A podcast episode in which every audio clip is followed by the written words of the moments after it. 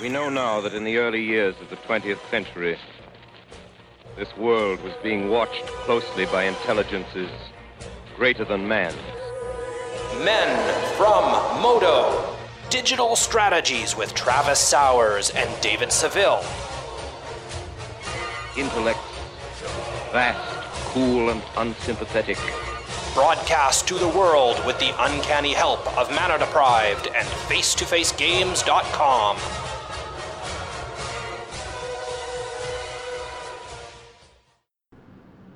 Greetings, people of Earth. We are the Men from Modo, and this is episode 14 The Return to the Return to Ravnica. I'm Dave, and I've got Travis on the line with me today, and we are going to talk about flashback drafts. Travis, what is up with flashback drafts? On Magic Online, they release a something called flashback drafts. Usually every week, you've got a, an old set to go back to. And it can be a lot of fun for somebody who's played that set to go back and draft it again However, someone who wasn't playing during that time might be a bit intimidated by them. So, in this particular set that's coming back, the Return to Ravnica block, which encompasses Return to Ravnica, Gatecrash, as well as Dragon's Maze, I I did really well in that set. Um, finished fifth place at a GP, uh, almost top eight at a GP, and had the highest limited rating I'd ever had uh, prior to Shadows in Gatecrash. So this is one I can I actually feel like we can do a primer for and get people who haven't played this format ready to play it because it's an awesome format and it's a lot of fun. Um, so I, I, I've had the experience of like trying a flashback draft that I'd never played before, and it was kind of miserable because I didn't know what I was doing. So I thought today we could maybe help folks who haven't tried to return to Ravnica see exactly how much fun it is and, and walk in with some knowledge.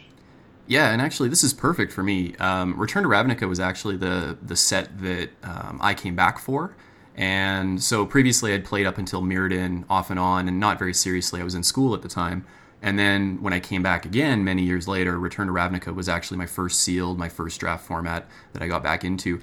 So I didn't play it a ton, but I do have very fond memories of it, and uh, I'm very excited to actually try these out online. It's just I'm in that inexperienced boat, um, only playing it a few times, and that was so many years ago as far as my magic history is concerned. That uh, I'm really excited to go through this primer, and I'm going to pick your brain of all relevant knowledge. So I'm actually looking forward to this quite a bit, and hopefully uh, we can help out our uh, our listeners as well. So I think we're going to start it off with a pack one, pick one uh, for Return to Ravnica, and then we're just going to go right into the archetypes and the mechanics of Ravnica um, probably follow it up, obviously, with Gatecrash and a little bit on Dragon's Maze to close out the podcast. So buckle in, everyone, and we hope you enjoy.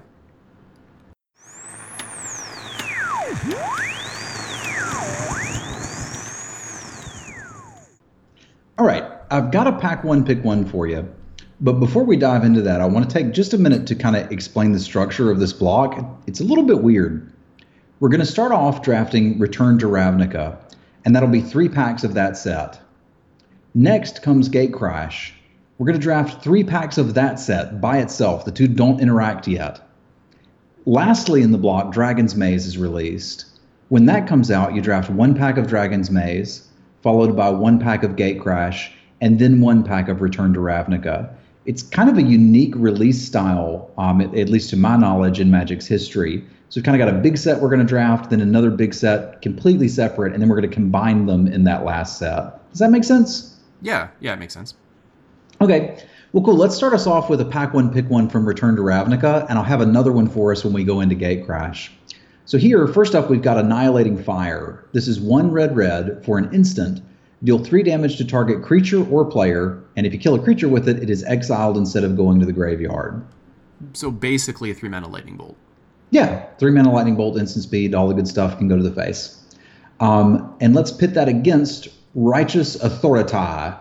This is three white blue for an enchant creature.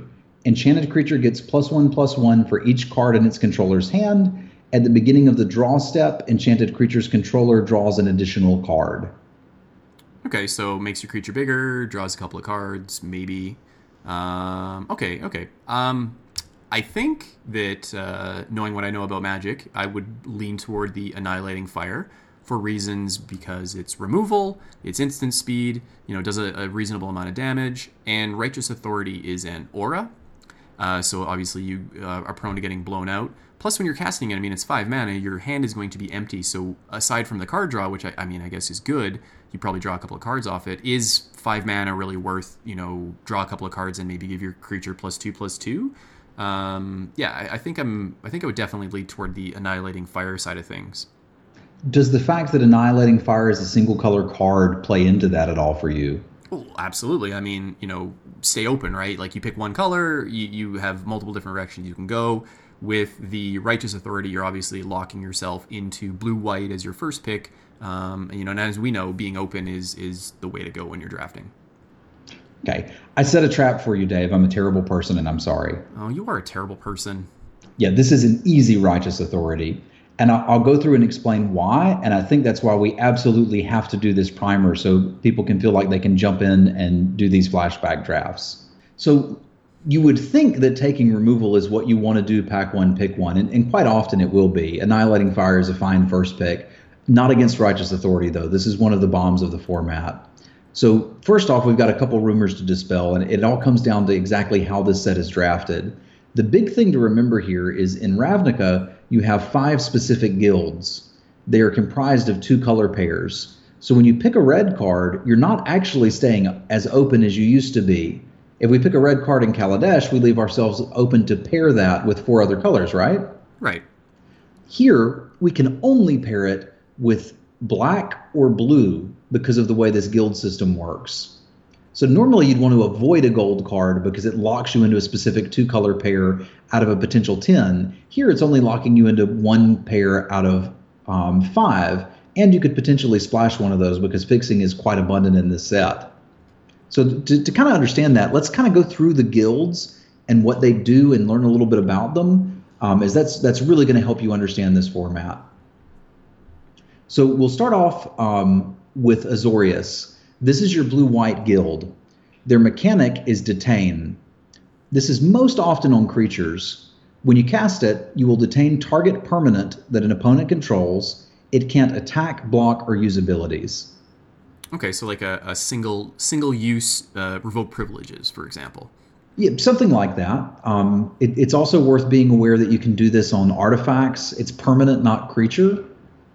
So, like if they have an equipment, you can stop them from equipping it. Uh, you'll always have a target for it. You can detain a land, it doesn't really do anything. There's also a few effects that let you detain at instant speed, but be aware since the effect lasts until your next turn. Um, if you detain something at instant speed, it, it's not going to be detained very long. And I guess flavorfully, this is like them arresting people, right? Right. Yeah. Okay. So, but most of the time you're playing it on creatures, so it's sorcery speed anyway. So you're doing it on your turn. But that that is a, a good thing to keep in mind. So.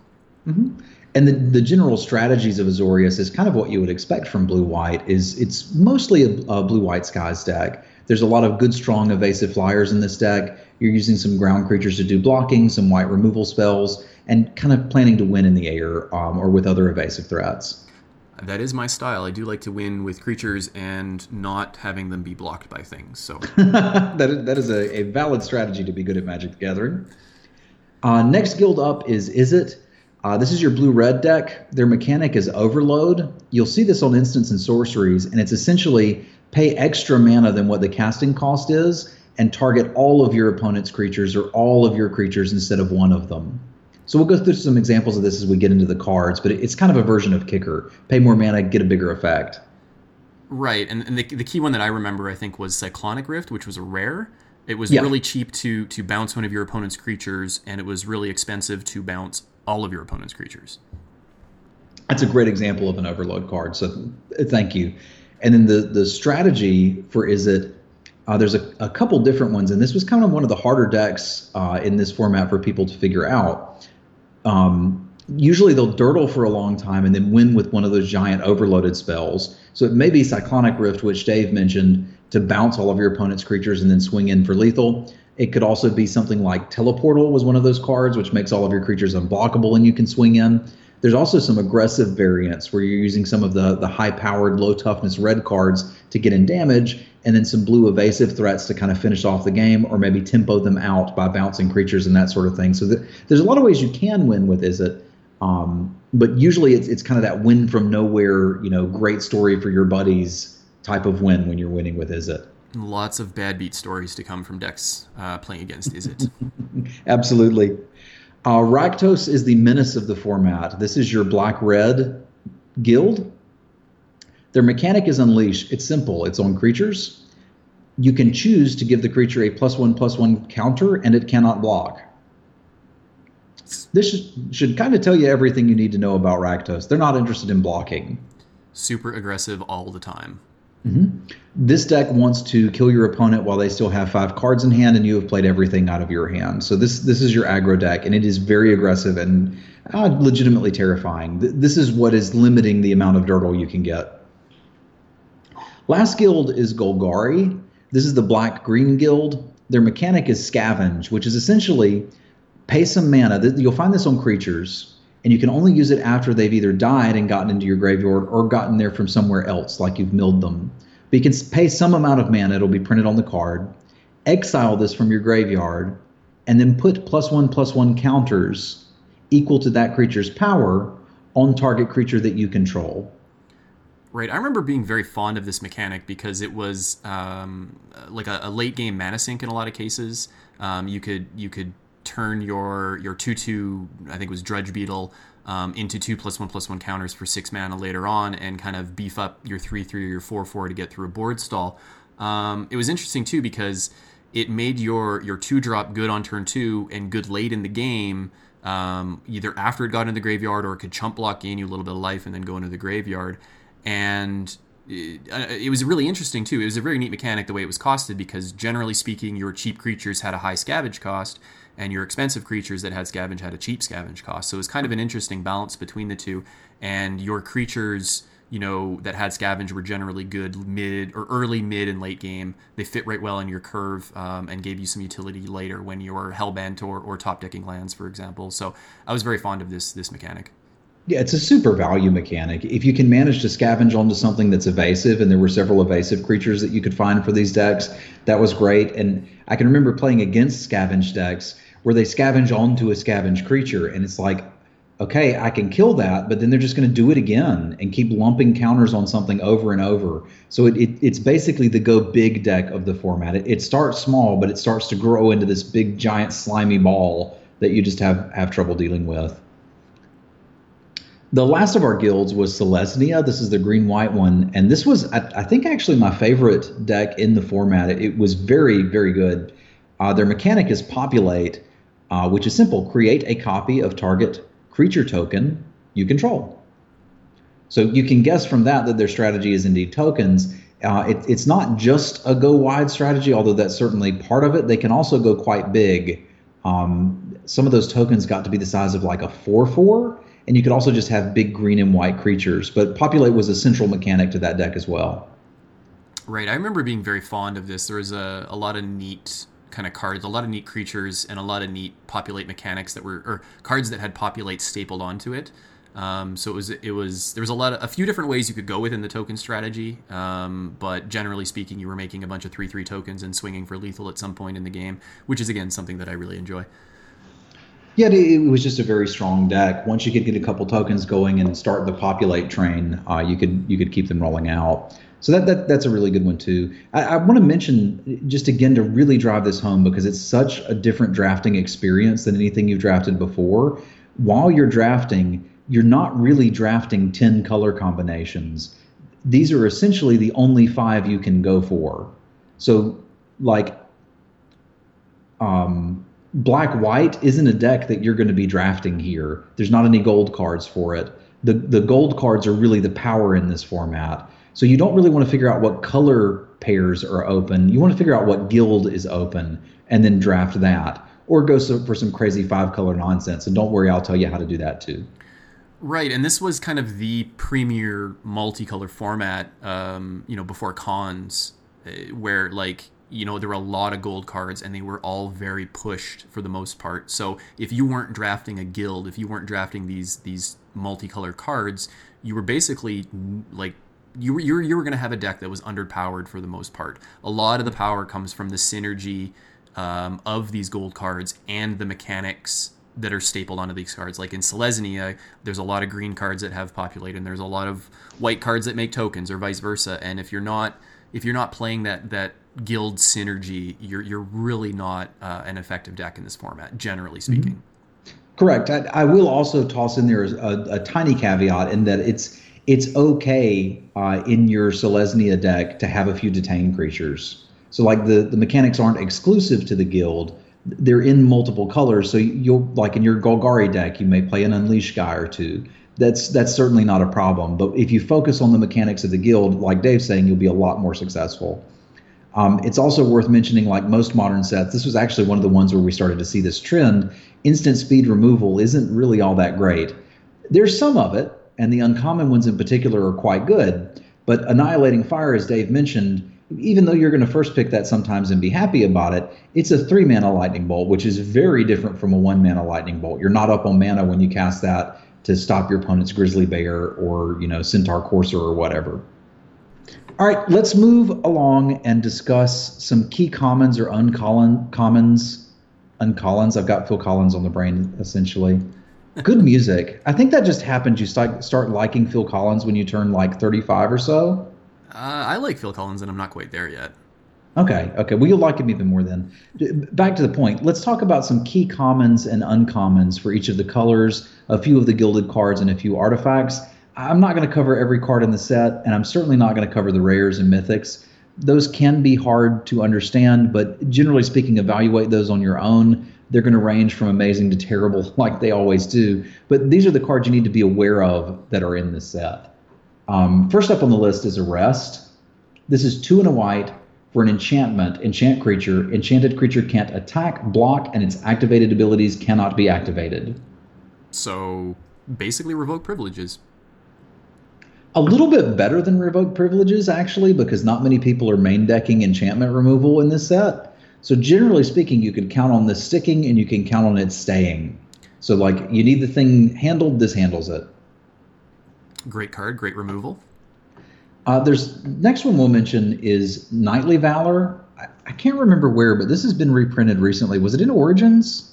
I don't remember. It might be something like that. Um, but yeah it was it was kind of regarded as a decent card when it was reprinted, and uh, much to the confusion of I think people that that kind of thought that you don't you don't generally play enchantments.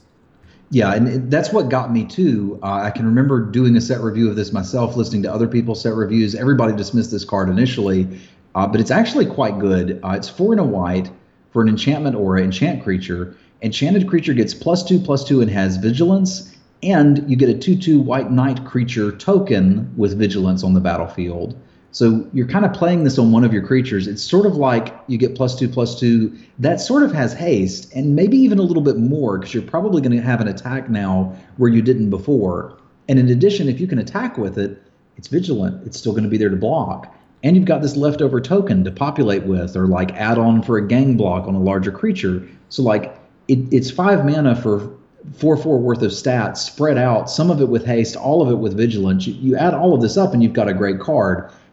You don't need to go crazy and, and necessarily first pick these, although I certainly have in this format. And you don't want more than maybe two tops in your white decks, but it, it, it kind of fits in everything white wants to do with either making the flyers in the Azorius deck bigger and vigilant, um, and then giving you something to block on the ground, or in the Selesnya deck, just making your big creature vigilant so it can attack and block and giving it, you a leftover token to work with. So it scratches a lot of itches in white. It uh, kind of avoids getting two for one generally because your token is usually left behind. And there is a, a slight enchantment sub theme uh, in this format as well that it does kind of attribute or uh, contribute to. Um, mm-hmm. So there's uh, ethereal armor and there's a couple of other enchantments that care about enchantments. So it's kind of like a very versatile card um, and and it does set you up for a few different strategies, and it just generally just plays well in any white deck, like you said. So. Exactly. And normally, when you're enchanting your own creatures, all of those caveats apply. Be careful about doing this if your opponent has a bunch of open mana. Like if they've got, you know, two red and a colorless, and you're thinking about putting this on a three or three, may want to reevaluate that and wait for them to tap out.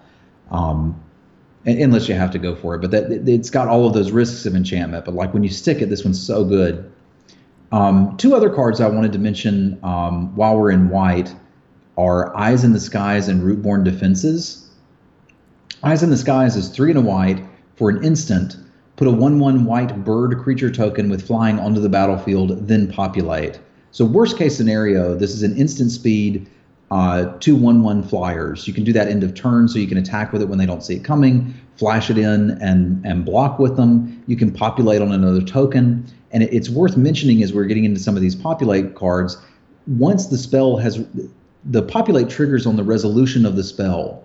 So if you have a 3 3 centaur token in play, when you cast this, your opponent can kill the centaur and not let you populate it. However, if this resolves, they can't stop you from copying it. does that make sense? Yeah, I think uh, like a good way to, to demonstrate that is if you had a 3 3 and a 2 2 token um, and you went to populate. If your if your opponent lets the spell resolve, you're going to populate the three three, and they cannot stop you. If they want to stop you from populating the 3 3, nothing is then stopping you from populating the 2 2. You make the decision after the spell is, is off the stack, essentially. Uh, essentially. Um, yeah. So, so there's really no way, unless your opponent can remove all your tokens, to prevent you from populating. And a really good example of that is, you know, Eyes in the Sky, where you are guaranteed to get two one ones out of it. You are going to get one, and then you are going, or sorry, you're guaranteed to populate because your opponent does not have time. There's no window for them to remove the first 1 1 before you populate. So mm-hmm. they could remove it after the spell is resolved, but they cannot remove it while the spell is resolving, and you will get to populate.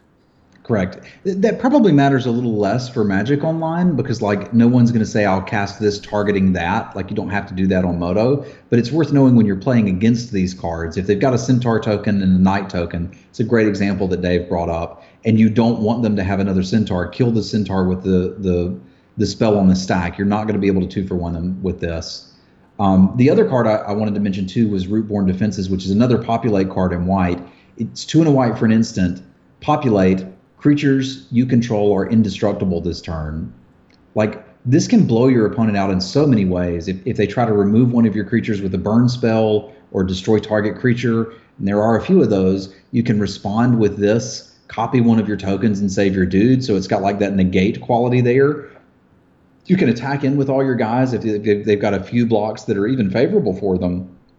Save your team. The dream is they attack into you and you cast this and just make all the great blocks. Uh, but there's there's just so many things you can do with this card. It's another one I wouldn't go nuts of, eh, nuts with, and play like three or five or something like that. But if you're playing a Selesnya deck specifically, you want at least one of these in your deck. Make sure that you grab this and make sure that you're aware that the card is in the format because it, it really is easy to get blown out by this.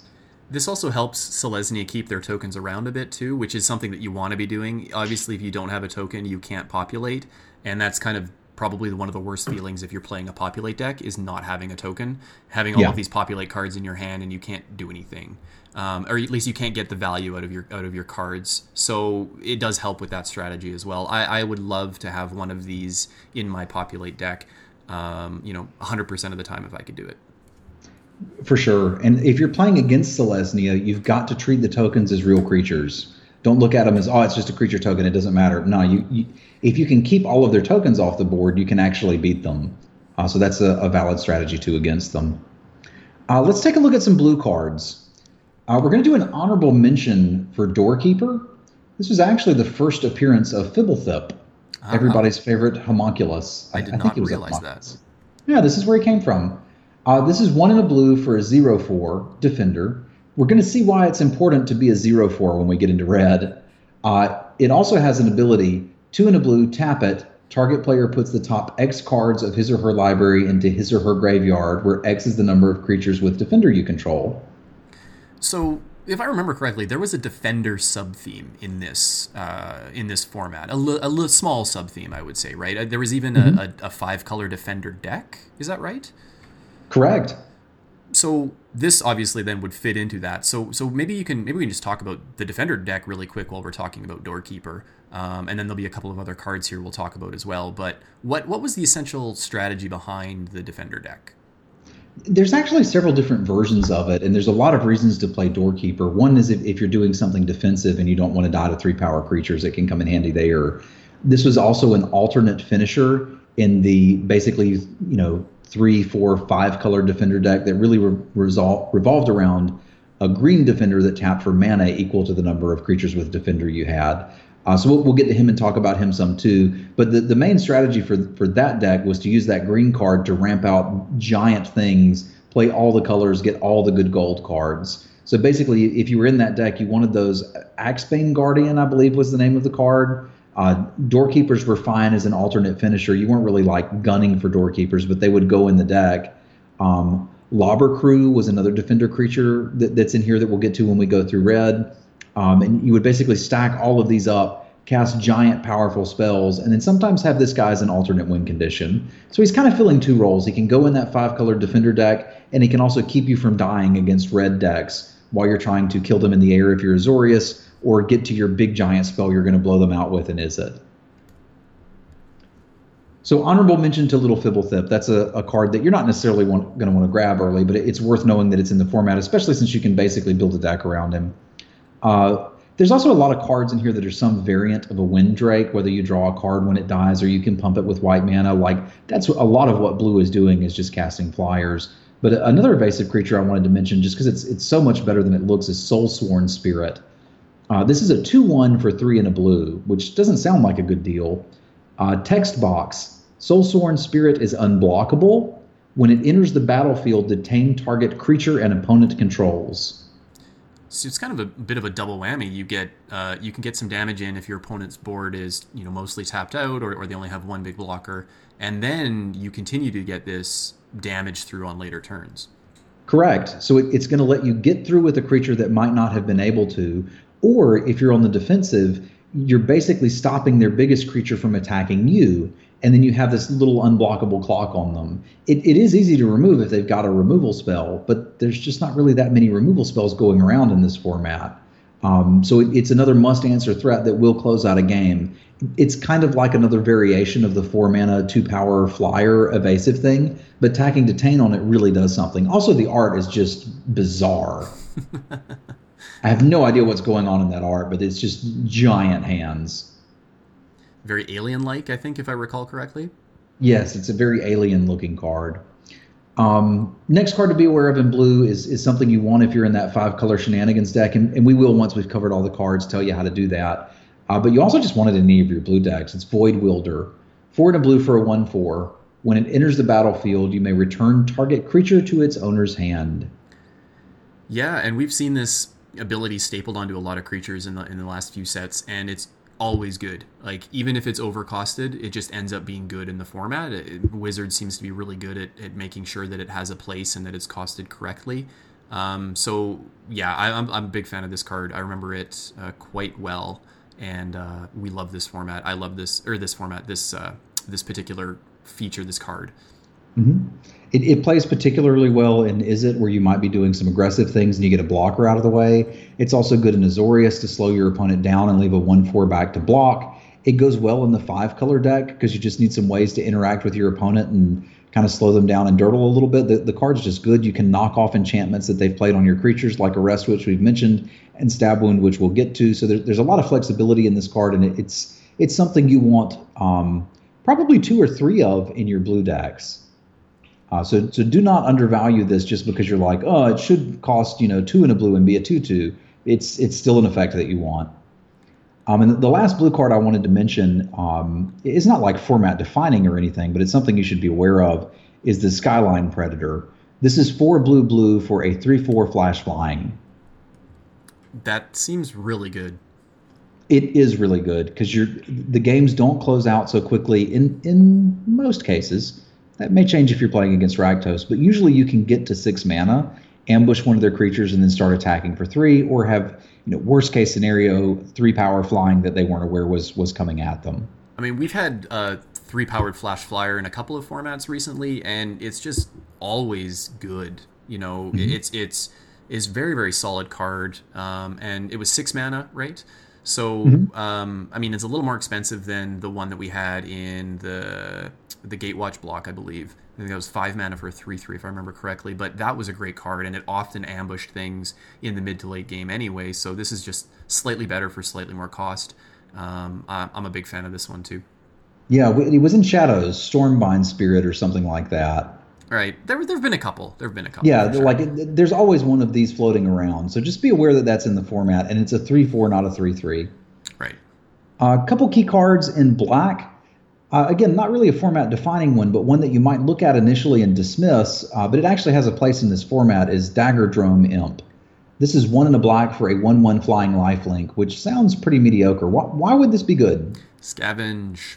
That's right. Pretty much the only deck that wants this is the Golgari deck uh, because it's a nice evasive body with lifelink.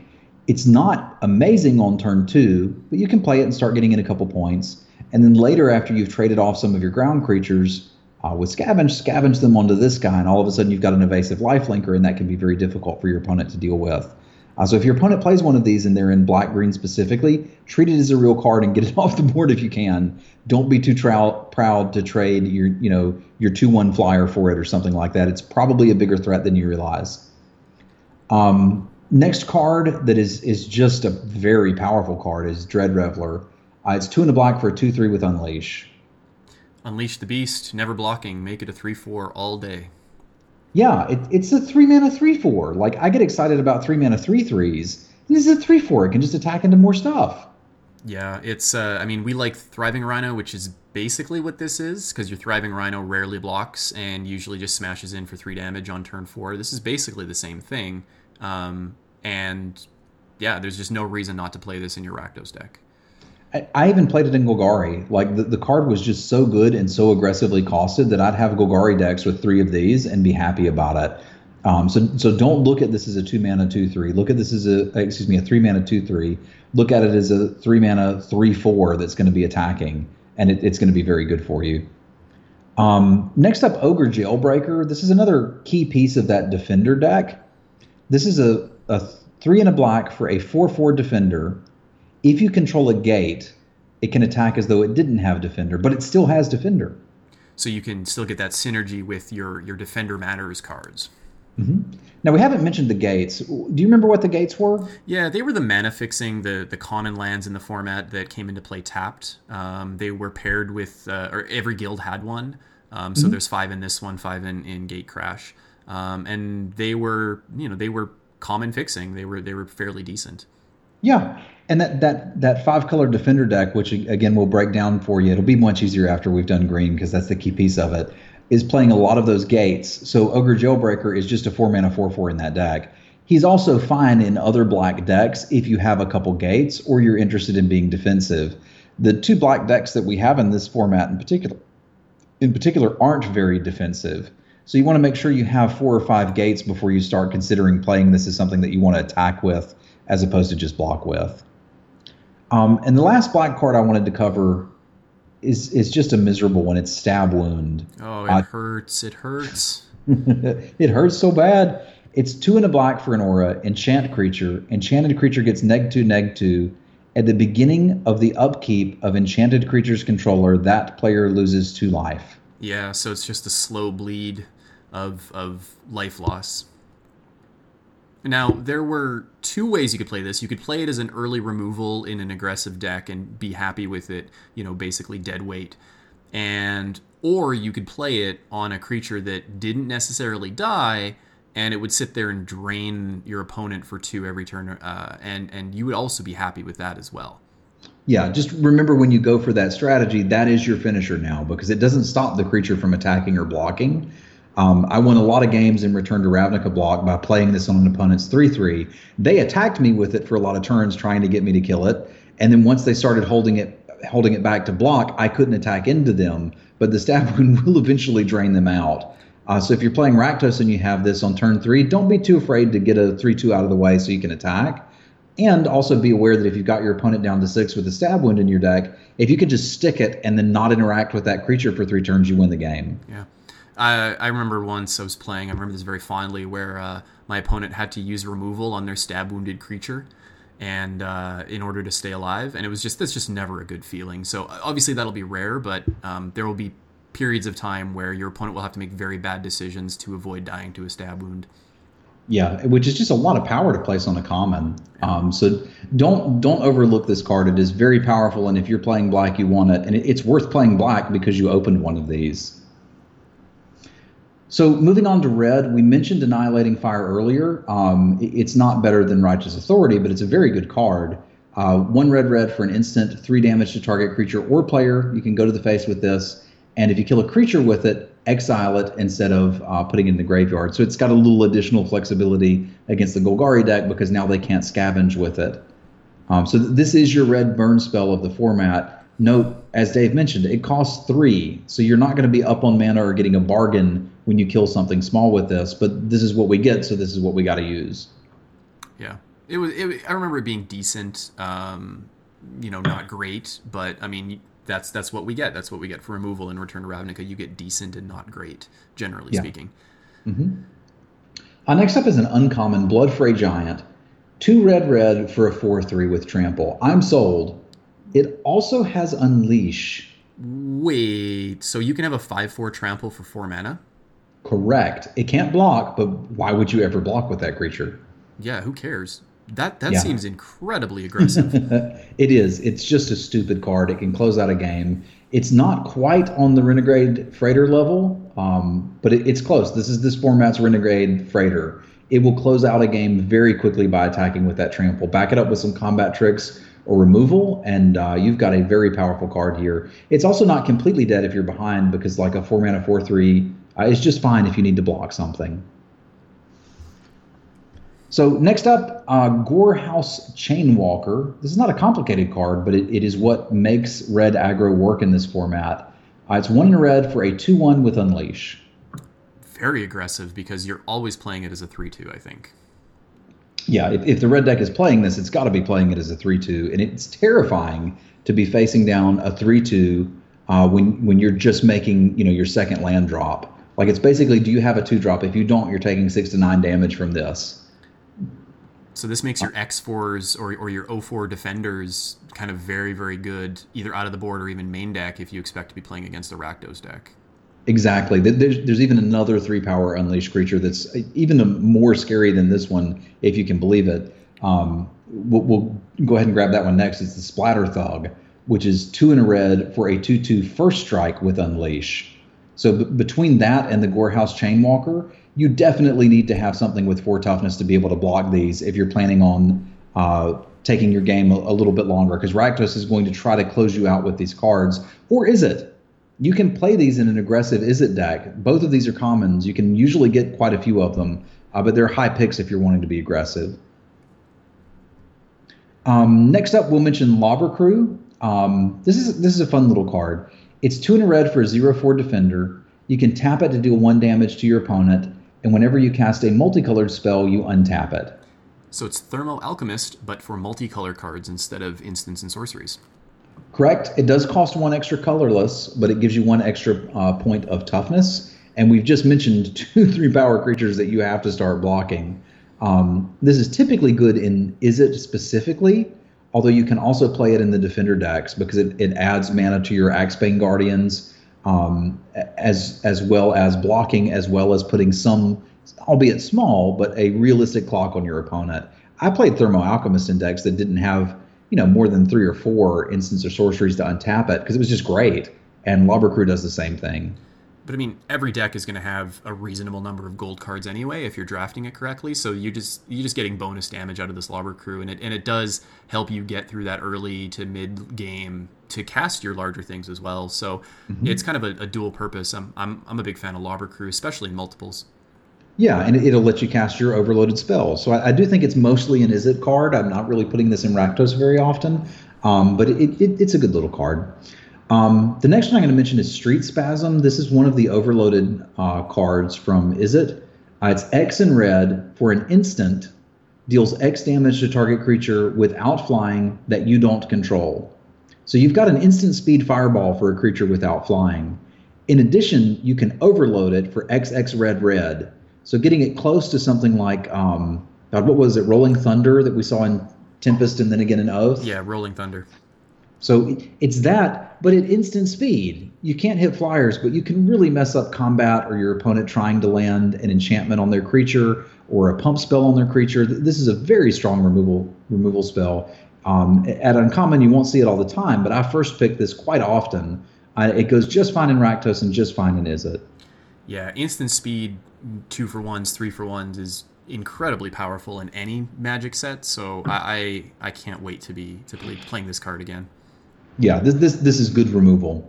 Um, it's also worth mentioning mentioning that Traitorous Instinct is in the format. Uh, this is three in a red. Gain control of target creature until end of turn. Untap that creature. It gains plus two plus zero in haste. I've killed people by casting this on my own creature, just to get give something plus two plus zero if that's what you need. I mean, sometimes that's what you got to do, but it's worth knowing that there's a playable act of treason that the aggro decks may have access to. So don't forget about that too. We've been teasing it the whole time. Let's get into the uh, green because the, the first card I want to talk about in green is the one that enables the, the dumbest deck in the format, but also one of the most fun, and it's Axebane Guardian. This is two and a green for a zero three defender. It's amazing, right? You are right. it, you, you want a little more. You tap it, add X mana in any combination of colors to your mana pool, where X is the number of creatures with defender you control. So if you have one, you can tap it for any color of mana. If you have another defender, you can tap it for two colors of any mana. And gods forbid you have two Axebane Guardians, because now you have four mana of any color, because each one taps for two, plus you've had the three lands that you cast them with. So you can start casting seven drops as early as turn four. So this is kind of the key card in your defender deck um, because it enables ramp, it enables multicolor, plus their defenders if, if that's the shenanigans that you're trying to go for. It lets you play green and splash other colors quite easily as well. So like it's okay to have one of these and a, a key rune to, to help you splash an off color card if that's what you want to do. But you combine this with his best friend, which we're going to talk about now, Gatecreeper Vine, which is one and a green for a zero two defender. When it enters the battlefield, you may search your library for a basic land card or a gate card, reveal it, put it into your hand, and then shuffle your library. These two guys team up to make a lot of mana and fix a lot of mana, which is basically how the, the green deck works you're looking to pick up the the guardians early the vines a little bit later as many gates as you can get and then just every powerful spell not really even caring what color it is out of every pack that you see because your your mana is going to be good enough to resolve them great so and and these are kind of the, the only really only two fixers outside of lands right like there's not really any other good fixers there are other fixers but you've hit the nail on the head there's not other good fixers um, so like I, I remember there's something like search up three lands from your deck, and there was like mana bloom at rare. But these are the the two fixers that you're going to see day in and day out in this format. Okay. Centaur's Herald is another key green card if we're going to be Selesnying. Um, do you remember this one, Dave? Yeah, I remember this one being actually one of my favorite cards um, because it was so easy to play. It was a, a one drop, a single green, and it was an 0 1. Doesn't seem great on the surface, but you could pay two and a green, sack it, and make a 3 3 Centaur token. So you know, if you played it on turn one, you were making a centaur on turn three or turn four if you didn't have uh, another card to fit in your curve. Um, or you were playing it late just as a as a four mana three three as a hill giant, as Travis would say, and it it was still good then too. So it's kind of like it helped fill out your curve really really well. Um, and then it played into those populate shenanigans if, if you were Selesnya. And you would even play it in a non Selesnya deck because, you know, a 3 mana 3 3 or a 4 mana 3 3 is just fine for the most part. Yeah. So, so it, it, was also something like you don't want to first pick this, but if you see him coming around and you think Selesnya is open, this is a great card in the Selesnya deck and a playable card if you're in the Golgari deck. Um, next up, I wanted to mention this. It's a combat trick. It's just one to be aware of. Um, Savage Surge. This is one in a green for an instant. Target creature gets plus two, plus two until end of turn. Untap that creature. I'm mentioning this because it's actually very hard to play around if they're attacking you and you would go to block and a savage surge is going to get you and you choose not to block, they just don't cast it. And now if you attack in, they've still got the savage surge, they can untap their dude and block your dude. So the, the only reason to play around it in that scenario is if you have instant speed removal and you can blow them out with it. Otherwise, you normally just want to block, let them use the trick, and get it over with because it's going to stick there and haunt you the whole time. Um, Giant Growth is also in the format, uh, one green for plus three, plus three. So those are kind of the two combat tricks from green to be aware of. All right, so that'll take us into some of the multicolor and artifact cards that are worth being aware of. Um, first one I'll mention is Auger Spree. This is one black red for an instant. Target creature gets plus four, minus four until end of turn. You're not often using this as a combat trick. You're more often using this as a removal spell uh, for their X4. Uh, but this is this is the defining instant speed removal spell of the format. It, it's just good. Yeah, to remember it gets rid of pretty much everything that you care about for the most part, and it's super cheap. It's yeah, it's just an insane reason to play Rakdos. Yeah, and it, it's something that you can splash in your defender deck. Like if you've got enough Axebane Guardians, this is just like the removal spell um, of the set. Next up, I'll mention Call of the Conclave. This is a uh, sorcery for green white. Put a 3 3 green centaur token onto the battlefield. Right. Two mana, 3 3, and it was usually fairly easy to cast. Um, mm-hmm. Like like your Selesnya deck was usually split fairly evenly between green and white. Maybe um, had a gate or two if you're lucky. Yeah, it was usually turn two or turn three play, and when you did play it on turn two, it felt so good. It did, and like you want the centaurs anyway, so you can populate with them. Like this, this was aggressive enough to be standard playable at, at the time, and it's just a very solid card, specifically for Selesnya. Obviously, this is not one that you're splashing anywhere else because you want to have the ability to play it on turn two, but it, it's a very powerful card. Um, I selected Izzet Charm as the charm to talk about, although we can kind of talk about all the charms as well.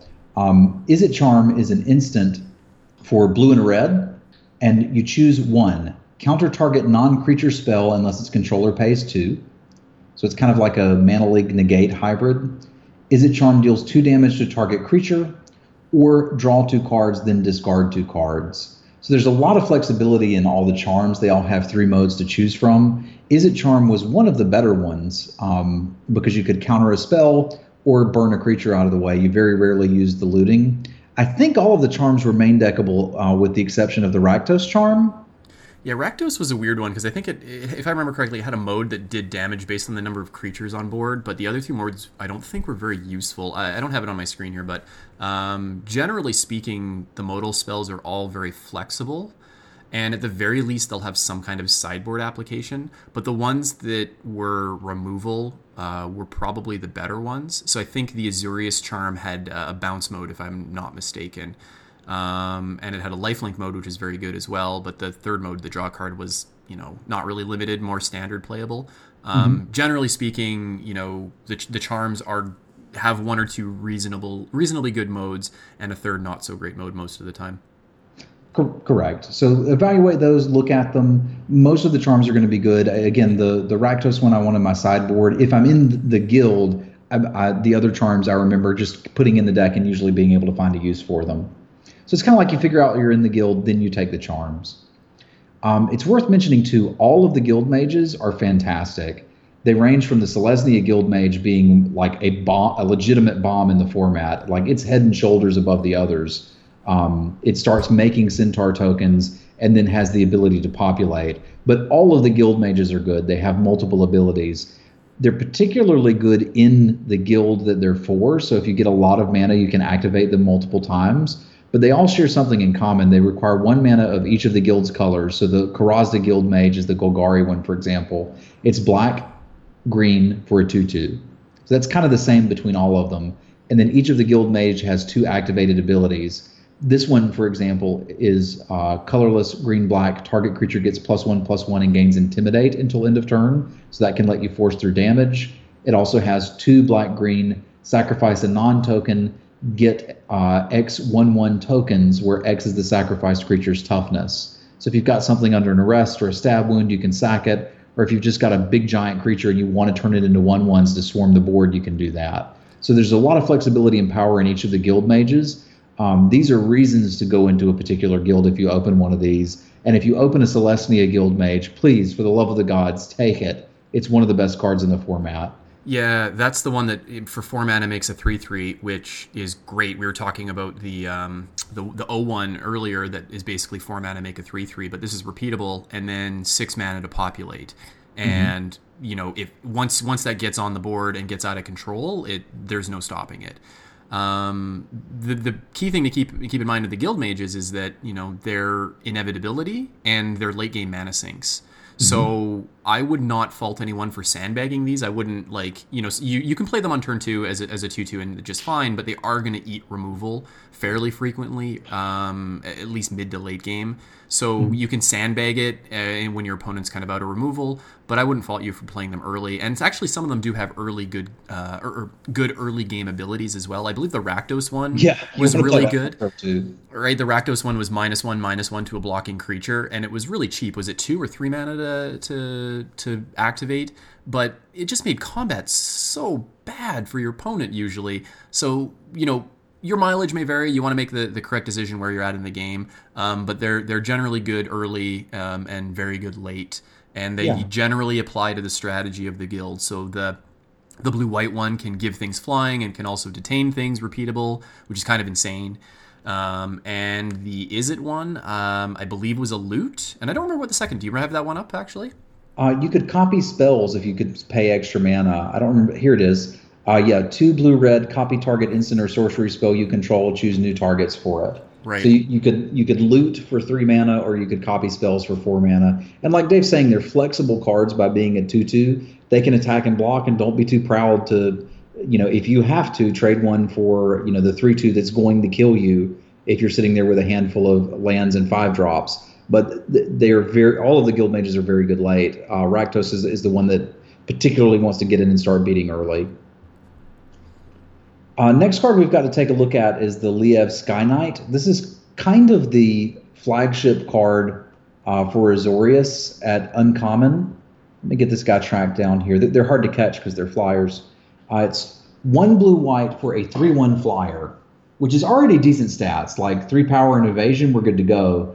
When it enters the battlefield, detain a non land permanent opponent controls. Yeah, so again, we see this detain stapled onto a creature, and the upside of this one is that you know you can play it on the defensive uh, to take a turn uh, off of taking damage. You can also play it on the offensive. It, it's a very good tempo play that way as well. You know, if you're playing this on turn three, maybe you can swing in with the two two, get a couple extra points of damage. But even if you're playing it on turn four or turn five, and your opponent doesn't have good blocks um, you know, if, if one of if one of their creatures can't block, you can generally swing in for a bunch of damage with the detain. So just having random detain on a very good creature is is pure upside. Often, what would happen with this card is you play a grizzly bear, they play a grizzly bear. You play this and get in for two. They're now at 18, which is a multiple of three, and this will eventually get them. Um, there's also tons of other flyers in blue white, like that's their strategy. It, it's easy to deal with. Like if they've got a removal spell, they're going to point it at this but they have to have a removal spell or this will eventually kill them. Uh, so it's it, it's it's a strong card for that that color pair. There's an even better card for that color pair, which is kind of an uncommon bomb that that you want to be aware of that exists in this this format, and that's Skymark Roc. Uh, first pick many of these will do again. Two white blue for a three three flyer. Sold. Hundred percent. I love that card. That's good enough. When it attacks, you may return target creature defending player controls with toughness two or less to its owner's hand. So you're generally bouncing something.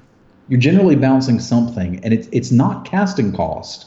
So if they have like a you know three mana three two, you can bounce that. If they're playing any sort of little stuff, you can bounce that. And Selesnya really hates it when you bounce their bird tokens and their knight tokens, which you can totally do with this.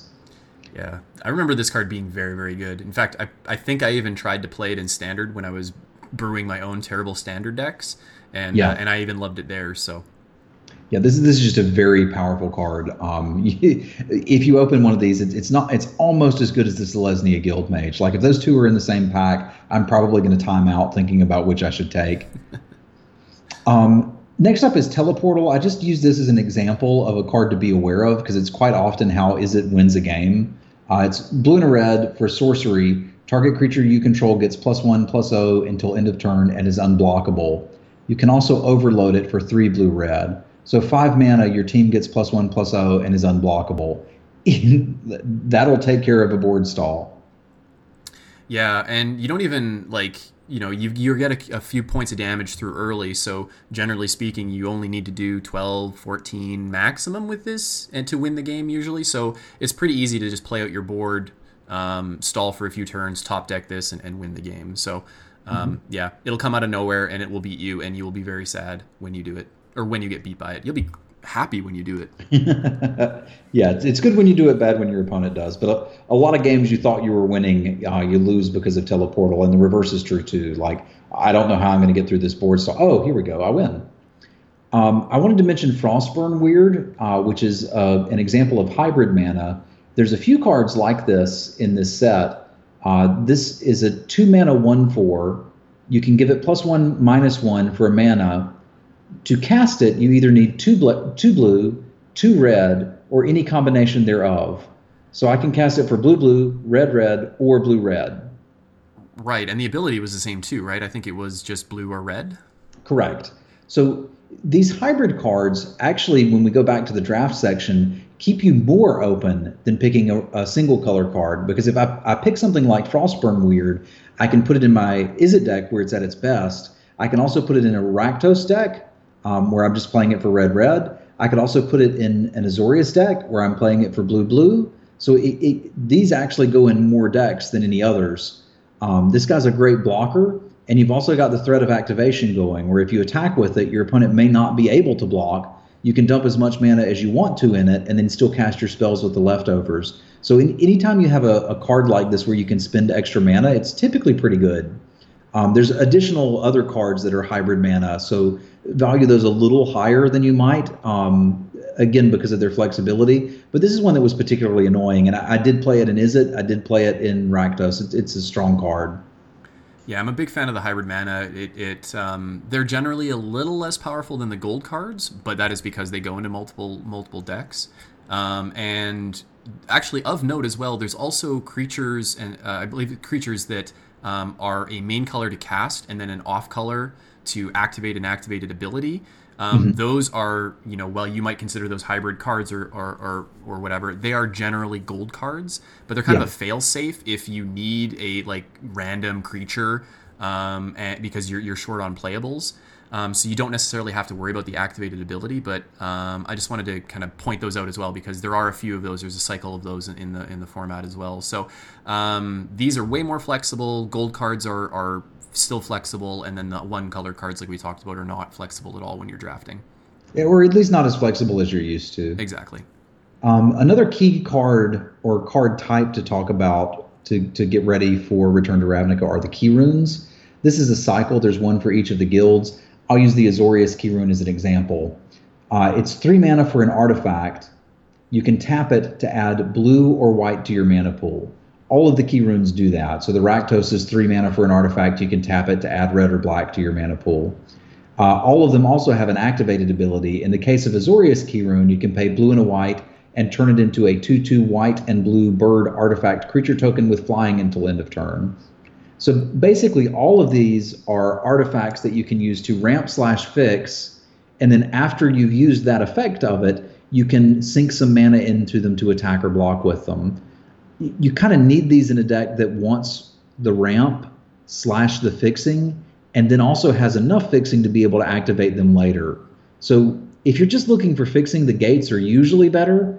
But if you've got some high casting cost stuff, putting a key rune or two in your deck isn't bad. And it, they, they do at least have that flexibility over normal mana rocks that once you flood it out or you've reached the late game, you can turn them into a creature and do something with them.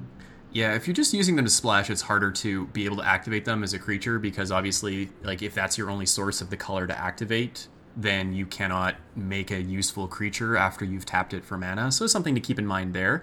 Um, but yeah, ramp and fixing um, is great, and especially if you need it in this format. So, but if you end up just playing like a random three color deck, even because you have a lot of gates, uh, key runes I think are very good in that as well. Mm-hmm. There's some flexibility there, but you don't need to like super prioritize these.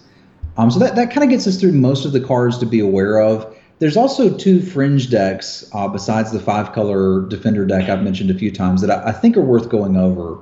Um, there is a mill deck in this format.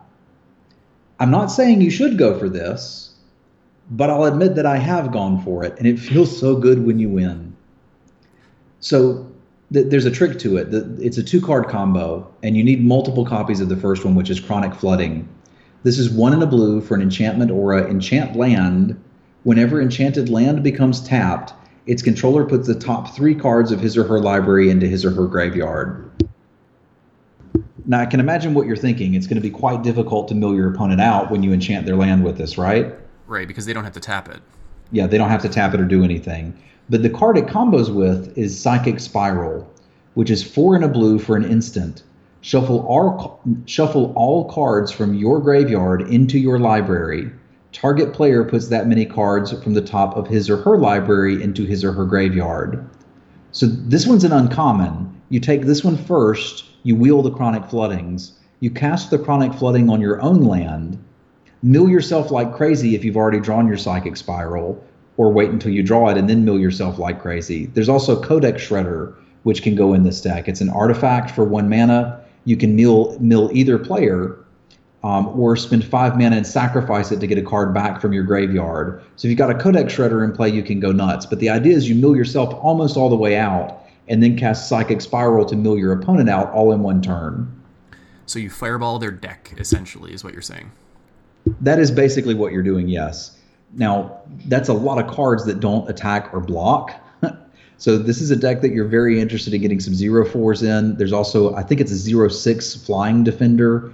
Uh, so you want a lot of defensive creatures to be able to clog things down, some removal, some detain, while you're just kind of dirtling around and trying to set up this combo. Rakdos will punish you, but the other decks are generally slow enough that you can actually pull this off. I would call going in the guilds a tier one deck going for the Axebane Guardian five color deck, a tier one deck. This is probably tier two, but it's a hell of a lot of fun when it works. And then the last one is that I did find one case where you could go outside of the normal guilds and draft a red white deck, uh, which is normally Boros. That's not a guild here, but there's enough. David mentioned an enchantment sub theme earlier. One of the big themes for that is Ethereal Armor, which is a one mana enchantment enchanted creature gets plus one plus one for each enchantment you control and has first strike. If you take a lot of the the red and white one drops and two drops, and then a lot of the creature auras, and can get three to four of these ethereal armors. Another card that goes really well in it is Azorius Arrester, which is one and a white for a two-one uh, that detains. You can force a lot of damage very quickly. I would call this a tier three deck. People bumped into it after we drafted the format for you know months and we're really ready for Gatecrash, which is really why i think you know people started going for it uh, but it, it, can be very aggressive and present big threats very quickly it's kind of like boggles but without hexproof so I, I, don't think it's super good but I, I, would warn you if you see an opponent playing boros in, in this format where it's not supported don't assume they're an idiot they may be going for this strategy and have a very quick start Right, but if they're playing the other four color combinations that are not guilds, you can generally assume that they're not averse in the format or that their deck is terrible. Is that correct? Yeah, I, always assume that my opponent knows what they're doing, but th- this is the one case where you can probably say if, if they're trying to play green red beats in this format, they're doing it wrong. Okay, confirmed. Green red beats wrong. Green red beats not the way you want to go. So that'll wrap us up for a primer for uh, Return to Ravnica. Uh, next up, we're going to head over to Gatecrash, and I've got a pack one, pick one there for you as well. Awesome. I look forward to it.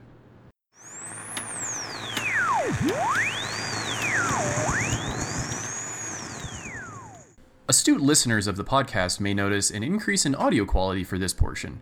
You see, we recorded in two sections and we were not impressed with the quality of the first section, so we switched software for the second session. So it is not your device, it is us, and we sound a lot better. Um, that being said, we're going to open up the Gatecrash section with what do you have for us, Travis? Well, I've got a pack one, pick one, but before we get started there, I I feel that we would be doing a disservice to our listeners if we did not talk about one specific rare from Return to Ravnica. Is it a high quality rare, just like the audio? It is a high quality rare, like the audio. In fact, I would say not that we were disappointed with the quality of the first half that we are more impressed with the quality of the second half. You see what I did there? I do see what you did there. And it's just like this card. It's not like that there aren't good cards in Return to Ravnica. It's just that there is one good card that is heads and shoulders above the rest.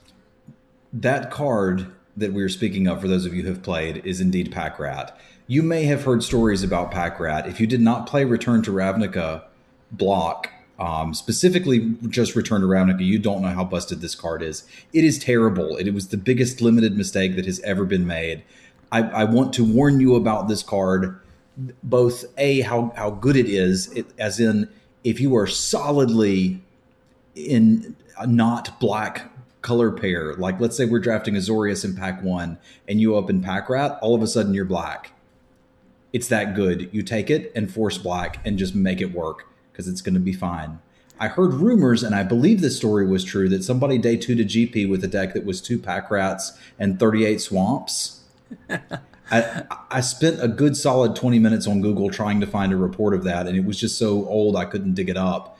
Um, but the, the card is busted. The only way, the, the reason why it's busted is uh, specifically turn two on the play. There's very few removal spells that can stop it before you can make another copy of it the only time I can re- recall beating a turn two pack rat when someone else casts it on the play is when they did anything else besides activate it.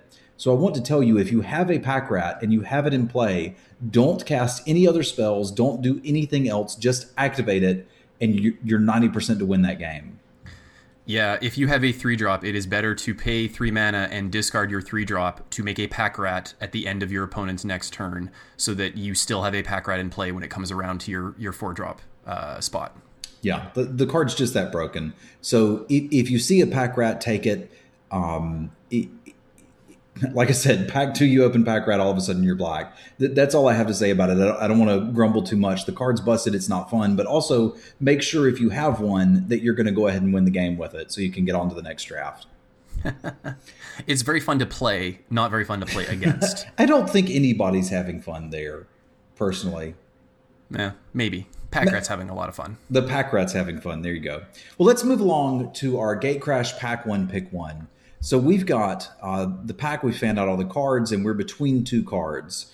One is our rare, Luminant Primordial, five white white. When Luminant Primordial enters the battlefield, for each opponent, exile up to one target creature that player controls. That player gains life equal to its power. Uh, it's also a 5 7 vigilance, I believe, creature. So this is a ginormous dude that Swords to Plowshare is one of those their guys when it comes into play. Sweet, I can dig it. What's the uh, what's the card it's up against? Mugging, red, sorcery deals two damage to target creature. That creature can't block this turn. Sorcery, you say? Well, sorcery. It's not instant speed. it's a sorcery see, speed shock. I have played enough uh, Gatecrash to know that you are trying to trick me again into taking the rare. uh, no, the reason we want to take uh, mugging here is, uh, and I think we're going to get into it quite a bit here, is that um, r- early removal is is a very important in a very fast set like Gatecrash, and B in red, which is the more aggressive color uh, or has the most aggressive color pairs in Gatecrash uh, you want to be removing your opponent's creatures as well as making their large things not able to block. So, um, and Luminant Primordial is way too slow for this format. So I do know enough that you cannot trick me, and I will take the mugging. Um, but I would probably argue that there's probably a better card in the pack to take over the Primordial. So uh, I kind of I kind of saw through your BS on this one. But no, mugging is a great card um, in in any red based aggressive deck, which there are quite a few of in this format. Very well done, Dave. You have made the correct choice. And yes, you're right. The off color basic land is probably better than the primordial. The primordials are secretly cards that are in this pack for when we begin drafting them with Dragon's Maze. And I'll, I'll prep you guys a little bit for that towards the end of this podcast. But you're you're not realistically resolving seven drops at all in this format. Um, so we'll get to exactly why here in a minute, talking about the guilds. I'll remind you as we go through this you can kind of forget everything we talked about and Return to Ravnica because this is drafted separately, but do remember that we're still drafting guilds, not colors, and there's still only five of them. They're not the same five that we had before, but you're not going to draft an Azorius deck in this format. Um, you're going to draft one of the five guilds that are here. So bear in mind all of that within the drafting. But let's go through these. We'll talk about their mechanics and what they're wanting to do and then we'll explain why this format is so fast. I think it'll actually make sense. Uh, so first up is Orzhov. This is the Black White Guild. Their mechanic is extort. This comes stapled to creatures, enchantments. Um, I think that was it for the most part, but you'll find this on some of those cards. And what it does is, whenever you cast another spell, you may play a black or a white. If you do, it drains your opponent for one life. Yeah, extort was one of my favorite mechanics from the set, um, and uh, especially in. Um, uh, in, in, an aggressive deck or even in a controlling deck, it actually worked in a lot of different styles of deck. Mm-hmm. Um, you get damage in early, and then Extort is a really good finisher. It kind of gives you that extended uh, reach, that extension to go out and hit your opponent. Um, it also helps stabilize you against aggressive decks. Um, the tricky part about playing Extort is when do you when do you line up to pay the Extort cost? and when do you kind of just run your creatures and spells out on curve. Mm-hmm. So that's kind of the skilled decision you need to make in that. Um, but if you can get a couple of extra points with extort, uh, it can be the difference in a lot of matchups. Very well said, and and that is basically the game plan of this deck. Uh, get in some early damage, stabilize, and then use a flyer, drain them to kill them. Uh, Dimir is the blue black pair. Their mechanic is Cipher. You'll find Cipher on spells. When you cast this spell, exile it and encode it on a creature you control. When this creature deals combat damage to an opponent, you may cast the encoded spell without paying its mana cost. When you do that, the spell stays encoded on it. So if you can get some evasive creatures, encode a cool spell on it, and continue to connect, you get to cast that spell for free every turn. Um, the basic strategy for Dimir is it's a little bit slower, a little bit more controlling deck. They're going to use evasion, unblockable dudes, some solid um, removal, and then try to staple these encode uh, these cipher spells on something so that they can keep casting them.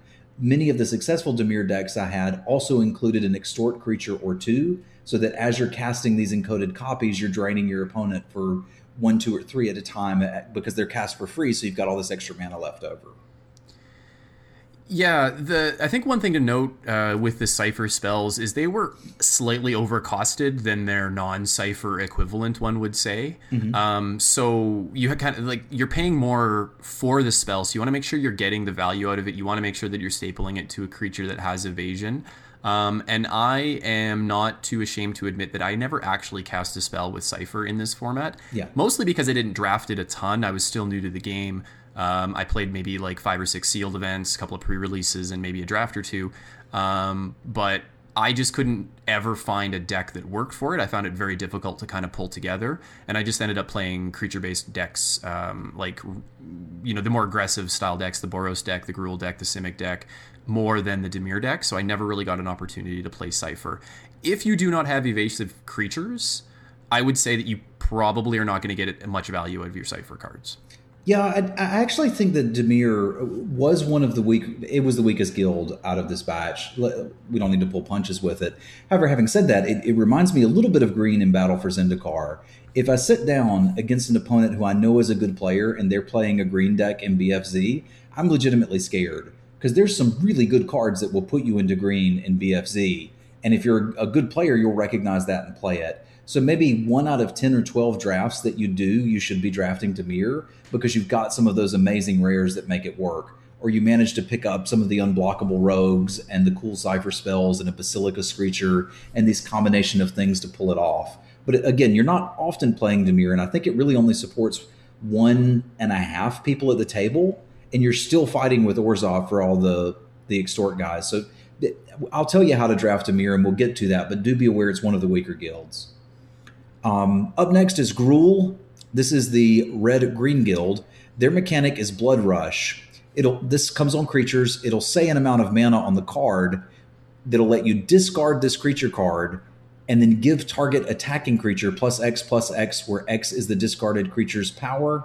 And sometimes you'll get something else too. Like quite often, a trampling creature would bestow trample with this as well, or first strike as well. Basically, what this means is a lot of the Gruul cards are creatures and combat tricks. So your deck can legitimately be 15 creatures and 10 combat tricks at the same time. It's important to note that you mentioned it, but uh, uh, people that aren't familiar with the set might not realize that it is only on attacking creatures. Correct. Uh, it's so also not a spell, if I remember it correctly. Like, can these be countered, and, or am I misremembering that? Uh, I don't remember exactly, but I want to say it's just an ability. We should have looked that up before we started, but I think it's just an ability. You're not actually casting the spell, so um, so I don't think it can be countered. Not 100 percent certain on that. We'll we'll check it and maybe leave that in some show notes or something because that that would be worth knowing for sure. But mm-hmm. basically, the cool part of this mechanic is all of your your dudes are combat tricks. So this deck is going to win by attacking and then attacking some more and then casting some combat tricks and killing you. And there were some really, really good Blood Rush cards um, that I think there was a rare that gave double strike, and there was a, a an uncommon. I think it was an uncommon. Uh, Ghor-Clan Trampler. No, Ghor-Clan Rampager. there you go. Um, that gave it trample, and that one is actually really cheap. So a lot of these uh, Blood Rush cards fit in well early because you can play them on curve, and they fit in well late because they're actually cheap to Blood Rush for the most part. So um, you can sneak through those extra points of damage, and I remember a lot of times some of the difficult decision points were do I blood rush or do I play this as a creature because the creatures were that good in a lot of cases. It's, true, and it was miserable to play against this deck because you're like, well, if I block, they're just going to blood rush, so I'm not going to block, and then you don't block, and then they just cast the creature anyway, and you're like, oh, they got me. Yeah. So you're you're getting you're getting one for one to lot, and your opponent is still going to have a board when you don't. Yep. There you go. Uh, Boros is our next guild. This is the Red White Guild. Dave just made fists in the air, the symbol of Boros. Uh, their mechanic is Battalion, which is basically you get some kind of bonus when you attack with three creatures. It'll tell you on the card what the bonus is. It may be that one of your cre- your opponent's creatures can't block. It may be that you get to ping one of their creatures, something like that. Yeah, Battalion was great. Um, plays really well with haste. If you can sneak out uh, like a one drop, two drop, and a three drop haste, or two, three, four haste, um, you can get instant battalion, just add water and, and swing for a bunch. There's a couple of really, really good, really aggressive cards. Didn't block very well, but once you got them battalion and they started attacking through, it was a nightmare. Um, there was Boros was just insane, and battalion made it more so. Um, it's stapled on, and I think the effect is different on most cards. Like you're not going to see battalion that's the same on a lot of different cards. You're going to get a, a, wide variety of skills um, but they all play really, really well. And if you're in a Boros aggressive deck, you kind of want everything that says battalion, and you want to be turning your guys sideways. Yep, there you go. Uh, last guild for this set is Simic. This is the green blue guild. Their mechanic is Evolve. Evolve is whenever another creature enters the battlefield, if it has greater power or toughness than this one, put a plus one plus one counter on your creature. So Evolve is encouraging you to curve out with creatures that have lopsided power and toughness. So something like there was a one three. I can remember there was a blue creature and you could pump it for like a green and a colorless, but you were happy to have a one three because its butt was big enough to pump everything else on your evolve side. So you'll, you'll see some kind of lopsided creatures, but basically what this deck is encouraging you to do is curve out with evolve creatures play a one drop with evolve, a two drop with evolve that grows that so you can attack with it, then play a three drop with evolve that's going to grow both of those and you can attack further. Yeah, this was probably my favorite color combo, my favorite guild to play when I was new, um, because it was very simple like it was very straightforward. Uh, you were just playing your guys and making bigger guys, and there were some really cool evolve creatures, uh, especially in the rare slot. But even in the common and uncommon slot, there were some really cool evolve creatures that you could um, build your deck around and plan. And the interesting decision points were what order do I play my creatures in to maximize my evolve value. So um, easy deck to play but there it is still challenging in a way of, in, when it comes to sequencing. But most of the time, you can just run your dudes out, and you'll have these massive you know, four two flyers or whatever um, at, at some point in the game, and uh, you can kind of roll your opponent with just plus one plus one counter value. Yeah. So after talking about the guilds for a minute, this brings us to why the set was so much more aggressive than Return to Ravnica, and why basically nobody was ready for it in the beginning. In Return to Ravnica draft, you had one aggressive deck that was exactly Rakdos. Everybody else was kind of mid range to slow doing their thing. Here we have two two decks that are very aggressive. Gruul and Boros are definitely attacking you with two drops. Simic, at least half of the time, is a curve out aggressive deck. And the Orzhov deck is still playing some of the battalion creatures that were meant for Boros. And then kill and they don't have to get you they don't have to deal 20 points of damage to you with their creatures because they're going to deal the last 5 to 10 with extort. So when, when you look at it that way, instead of you know five of the decks, four of them being mid-range decks and one being aggressive, this is almost a solid three out of the five that are aggressive if you count the half of Simic and the half of Orzhov. And basically, what that means is your deck needs to be warped towards having a lot of two drops or you'll just get run over. Now, that may not bear out as we're doing flashback drafts, but if there's one person in the draft who understands that and gets that aggressive Boros deck, they're going to win. So I'm not saying you're going to play against people who are aggressive every time. You may find a slow controlling Orzhov deck or the guy who did Dimir or something like that. But generally speaking, this format was defined um, by a- aggressive speed of these decks. And I'll also mention, just to kind of reiterate that I know what I'm talking about, uh, this was uh, prior to Shadows over Innistrad, the highest my limited rating had ever been on Magic Online.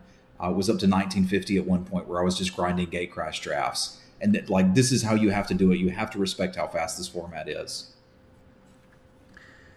Yeah, and I guess with the with draft leagues, if you play Magic on, oh, I guess sorry, these won't be draft leagues, will they? Will they be just be regular regular queues?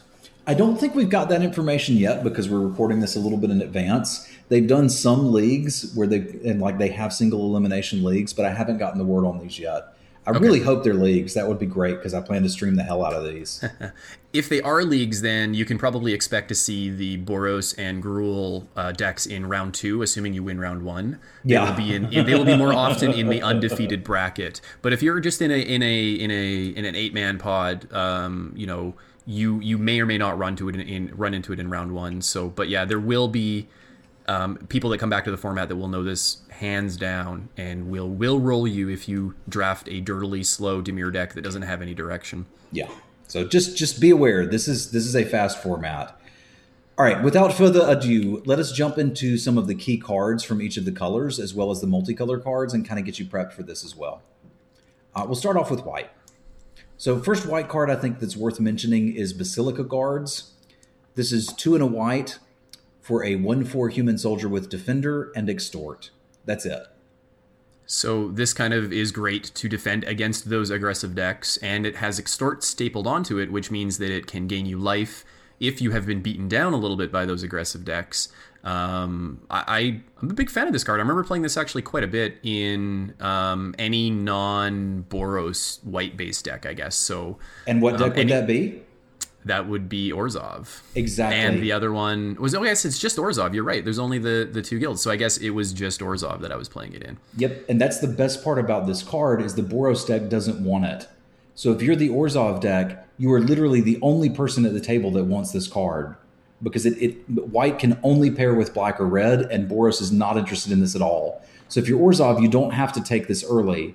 There's a, another, uh, it's a, a 2 2 bear Syndic of Tithes with Extort on it Boros is very interested in that card. So you need to pick that one more early, uh, maybe before you know whether you're Boros or Orzhov. But once you're Orzhov, you can pick these guys up late. They're a great finisher and they're great at stopping that early aggression. It's funny that you call a defender a one four defender a great finisher, but yeah, yeah, that, that is Gatecrash. That's exactly what it is. Go figure. uh, next up is a, a, card that looks a bit innocuous, and I, I'm not saying you shouldn't you should take these super early, but you need to be aware that this is an actual card.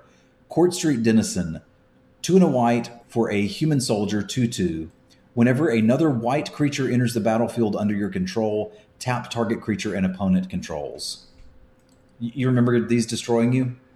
I remember playing with them um, a fair bit. They're really good, obviously, if you're if you're turning your creatures sideways, and you know it's magic in you know the year 2012 or 2013 or whatever this was. Um, you are turning creatures sideways, right? So. Mm-hmm um, you want to be proactive with this. Obviously, it's not a great defender. It does up. It does give you battalion count, right? You don't mind throwing it away if you have to, but it gives you that extra utility of, of removing a blocker when you're turning all your dudes sideways. And um, yeah, like you say, don't take it early, but be aware that you want to try to pick these up on the wheel. Yep, and it's another card, much like the Basilica Guards, that Orzhov doesn't want this. This is for your Boros deck. So if you're looking to be to attack, this is something that's going to enable you to do that. Did these cards have watermarks on them? Do you remember? Like not the gold cards, but the the the monocolored cards. Do you remember if they had like the the guild symbols on them when they were clearly intended for one guild or another? I if, don't remember. If they had the guild mechanic, they did. Some right. of the ones that that didn't have the guild mechanic did not. Because there was like a little sub theme about the gateless people in the story, and I don't really remember what it was, but like there were some unaligned things, and I think like this Denizen was one of them as an example. But it still it, it only goes in the Boros deck. Orzhov doesn't want this. Right. Um, next white card is Daring Skyjack. One and a white for a 3 1 human knight. Battalion. It's flying. It's a 3 1 2 drop that it probably has flying a lot of the time when you're attacking. It's I love this card so much. I would play a deck that was just these cards. I, it was not uncommon to trigger Battalion for me with three of these. Yeah. Now, there were other. they just all fly. Like and you're just dead. You, you're just dead. Th- take this take is nine an- in the air. Yes, this is an early pick. Um, it it also the Orzhov deck is interested in this, if for no other reason than to block the opponent's skyjacks before they get battalion going. Um, so th- this is a high pick for white. Um, next up is just one to remember because this card is kind of stupid. Holy Mantle, two white white for an aura. Enchanted creature gets plus two plus two and has protection from creatures. Yeah, it's worth getting two for one for because you can shut your opponent down entirely, or you can just roll your opponent over very, very quickly with this card. Mm-hmm. So, just be aware that that's in the format and it, it does what it says on the tin. It's actually quite good. Uh, I mentioned this guy earlier, Syndic of Tithes, one in a white for a 2 2 with Extort. Th- this is another very high pick for both Boros and Orzhov. Boros is interested in it because it's it's a two drop that can attack. Um, it also gives that deck a little bit of extra reach. Like if you can get, get your opponent to three, okay, cool. I just need to top deck three spells and I can win. It doesn't matter what they are. And Orzhov obviously loves this guy too. You can again get in some damage and then extort later. Uh, so just be aware that both of the white decks are very interested in this card. I played this card a lot. Um, this was back when I was first, you know, into Magic, like I said. So I was all very interested in the two twos for two and the three threes for three. And you get a two two with extort stapled onto it, and it's golden. I love this card. Yeah, I actually just recently played it in the cube on stream today. Like the card still got value, and it reminded me of how great Gatecrash was. Actually, as an aside, I I remember a lot of these cards, even though I didn't play with them a lot. And the reason for that is because I built a common and uncommon cube that included RTR, Gatecrash, and Dragon's Maze, as well as Theros Block, because I was trying to get my friends into Magic, and I thought this would be an easy way to do it. Okay. And this this was a very very good card in that cube uh, because you know I made extort and life gain kind of one of the sub themes. So I played and drafted this card quite a bit in that cube. So I do kind of have a fond memory of this, even though I didn't draft Gatecrash a lot. So I looked forward to picking this very very highly. and you will be doing it correctly if you are. Um, the last white card that I, th- I think is a must mention is Smite. This is an oldie but a goodie. This was around when I first started drafting, but it's one white for an instant destroy target blocked creature, aka blow out their blood rush cards. Yeah, the unfortunate thing is, is that it doesn't stop Battalion in its tracks. Uh, but you can get rid of the, the the good cards on the ground. But yeah, it just blows out Gruul and any kind of combat trick. Um, yeah, this is and this because it's cheap, it helps you like trigger extort and you can hold you can play most of your cards on curve and you can hold this up with one extra mana or something like that like there's a lot of things you can do um, smite is is one of my favorite white removal spells i would say in this in this format I think so too. You do have to be able to block. And it may seem like just blowing out a combat trick isn't that big a deal, but remember, Boros is playing Blood Rush cards. Simic is playing Blood Rush cards. Like three of the four guilds have access to Blood Rush cards, and there's some of them that are so good they're just going to be in those decks. Um, so it, it, it's more important than you think to be able to have some form of interactivity here. Um, that'll take us to blue. We'll go through some of the key blue commons and uncommons. First one is Cloudfin Raptor. This is one mana for a zero one flyer that has evolve. I'm in. Uh, mostly because I remember how good this card was when you played it on turn one. I lost to this card a lot where my opponent would play it and then play a two drop and a three drop and a four drop and a five drop, and all of a sudden I'm being smacked down by a four five bird that I can't block because I'm playing a bunch of two twos on the ground that have extort. Yep. Um, it's terrible when you top deck it late. I mean, this has that. But one of the reasons I don't like um, one drops a lot in draft is because th- these days they're at rare and you get stuff like Toolcraft Exemplar or Nerd Ape or whatever, and they're they're good on turn one, but I mean, you've only got one in your deck. Cloudfin Raptor was a common.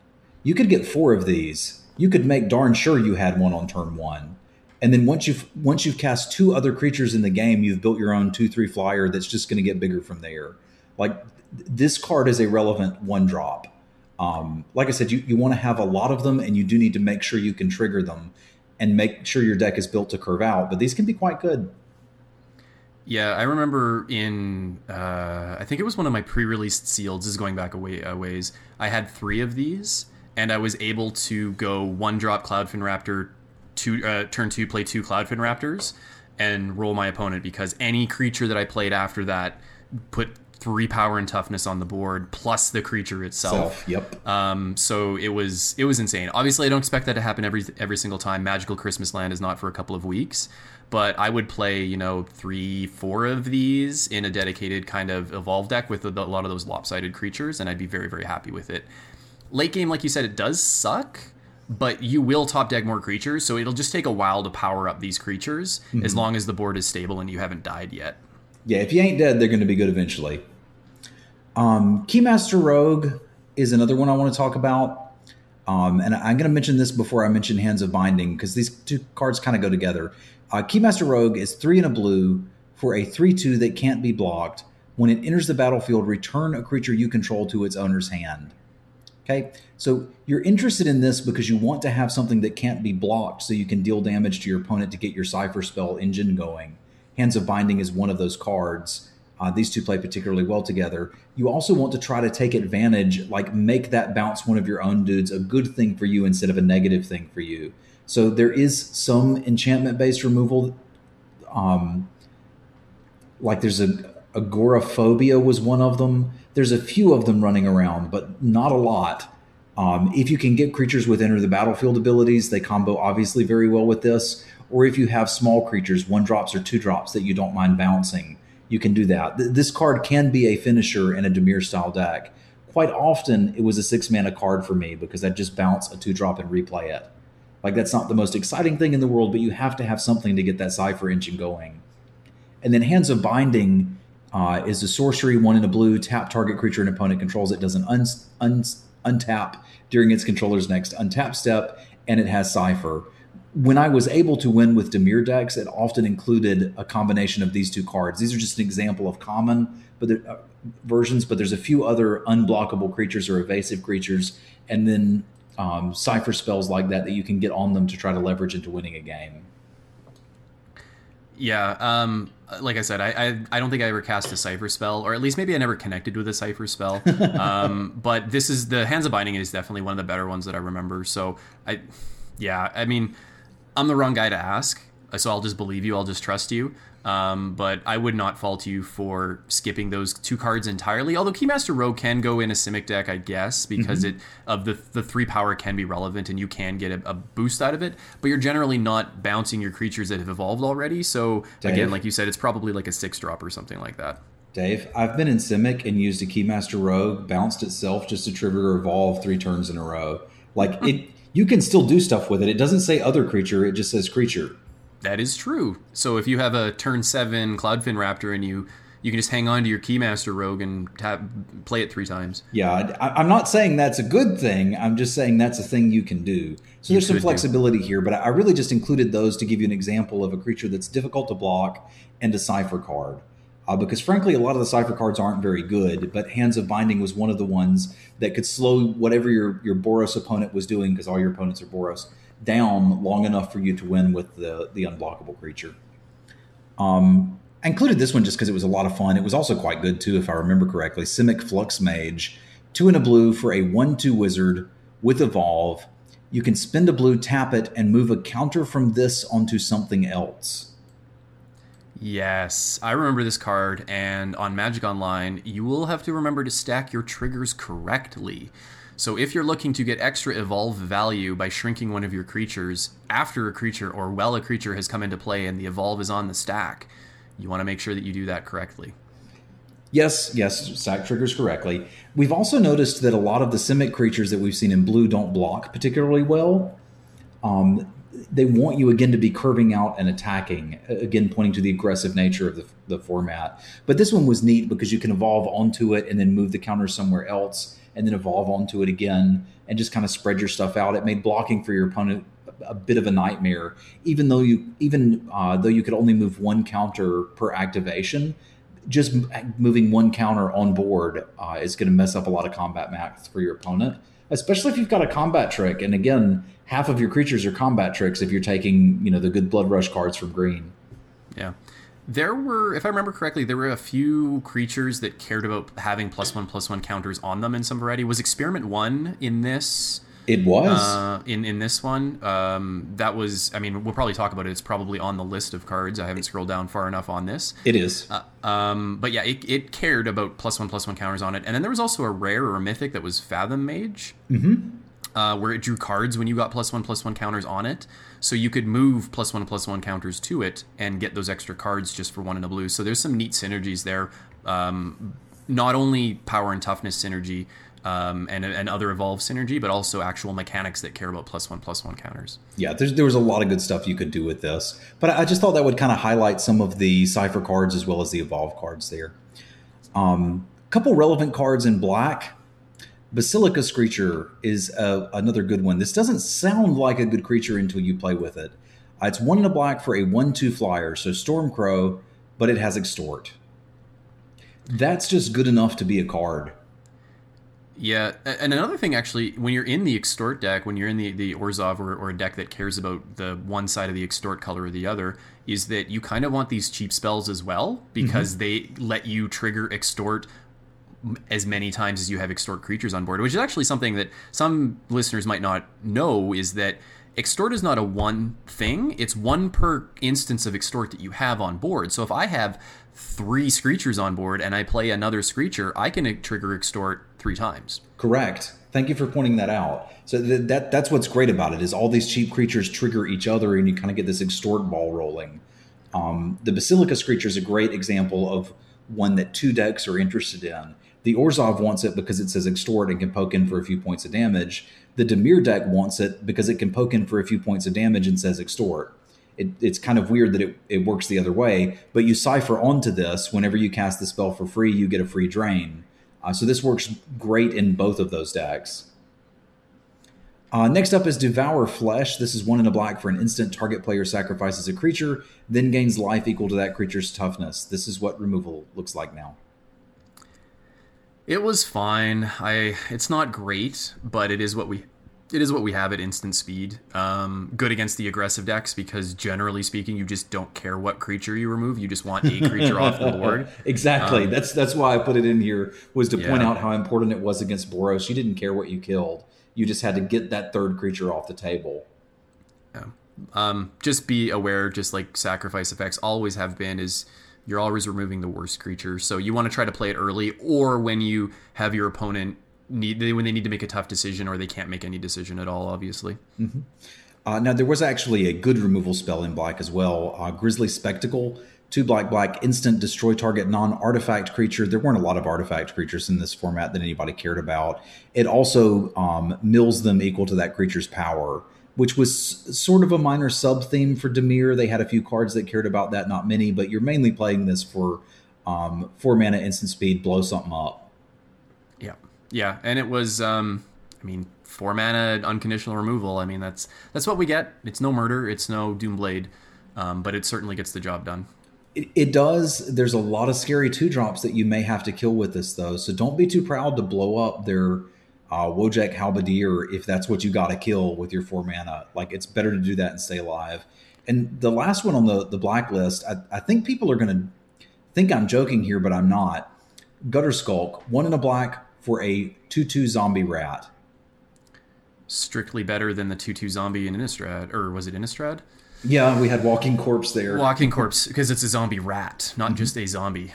Yeah, um, so because a rat tribal as well. Yeah, pack rat, not tailgate or uh, Dragon's Maze, but um, yeah, it blocks, right? Yeah, and that that's what I'm getting at. And again, what I want people to be aware of is that the format is so fast that a 2 2 for 2 is just a great card in your black decks because you need to be able to block their stuff. if you're playing against Boros and you're not Boros, block everything that they're attacking you with. Just trade off dudes. And like this was a key card for Dimir. They had to have something to interact on turn two. Um, so it, again, beginning of the format, you'd see these going late. Pretty quick in once people recognize, okay, I'm playing black and I'm not sure I might be Dimir. I need to grab these up fast. Yeah, it'll be interesting to see how late these go in the flashback drafts because I think there's a wide variety of experience and skill in these things. Mm-hmm. So it'll be interesting to see how long it takes or if the meta kind of shifts at all back to the final days of Gatecrash. You'll have to keep me posted on that one with your experience. Oh, I will. I'll be playing a lot of this. Um, some red cards. We've got Act of Treason. We all want to know what this does. Two in red for sorcery, steal one of their dudes. Um, just be aware it's here. Boros has this, Gruul has this. They're both interested in it and just getting your blocker out of the way and hitting you in the face. Yeah, I mean, typical Act of Treason. It's it's pretty much the same in all formats. I don't think it's any different in this format at all. Um, so, you know, play it like you would in any other format where there's a, an Act of Treason effect. Yeah, I, I, would argue that those go that Act of Treason goes better in aggressive decks. Mm-hmm and both of the red decks are aggressive here. Like there's not a red controlling deck, whereas you you had that in Izzet, you know, before, but you kind of don't have that now. Both of the red decks want to attack, so I think Act of Treason gets a little bit better here. I, I mentioned this one um, not because it's something you should take early or often or whatever. It's just a card you need to be aware of. It's primarily there for Boros, but it's Ember Beast. Um, two in a red for a 3 4 beast. It cannot attack or block alone.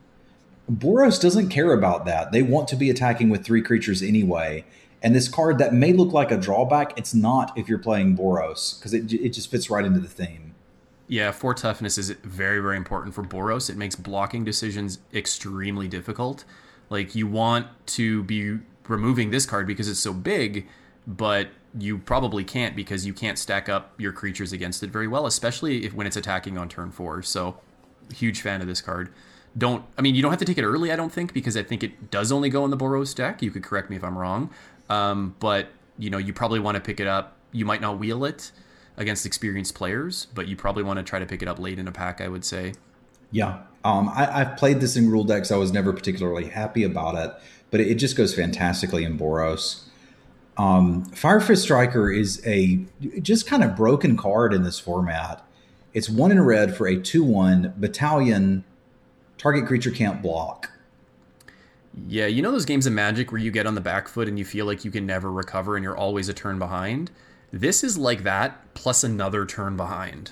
Yeah. Yeah. Yeah. It, it's just a stupid card. A, a lot of I, I, I lost to Boros starts with fire. Well, they played a turn two Firefist Striker. yeah, all the bad beat stories against Boros are something involving Firefist Striker and probably haste creatures and Wojek Halberdier. Yeah, but we'll get we'll get to both of those. Um, I listed uh, Foundry Street Denizen here. This is I, I just want people to be aware again that this is a playable card in this format. It's not amazing. It's not something you're taking early. There was actually a little silly deck you could make that ran 14 lands and involved this guy. But th- this was a legitimate card primarily for Boros. It's a one mana one one. Whenever another red creature enters the battlefield under your control, it gets plus one plus zero until end of turn. This was actually almost good enough to just run in your Boros decks because mo- most of your creatures were red anyway. So it was kind of a one mana two one, and you wanted again in Boros to be attacking with three creatures. If you curved this into a Wojek Halberdier into the Sky Knight, you had Battalion on turn three.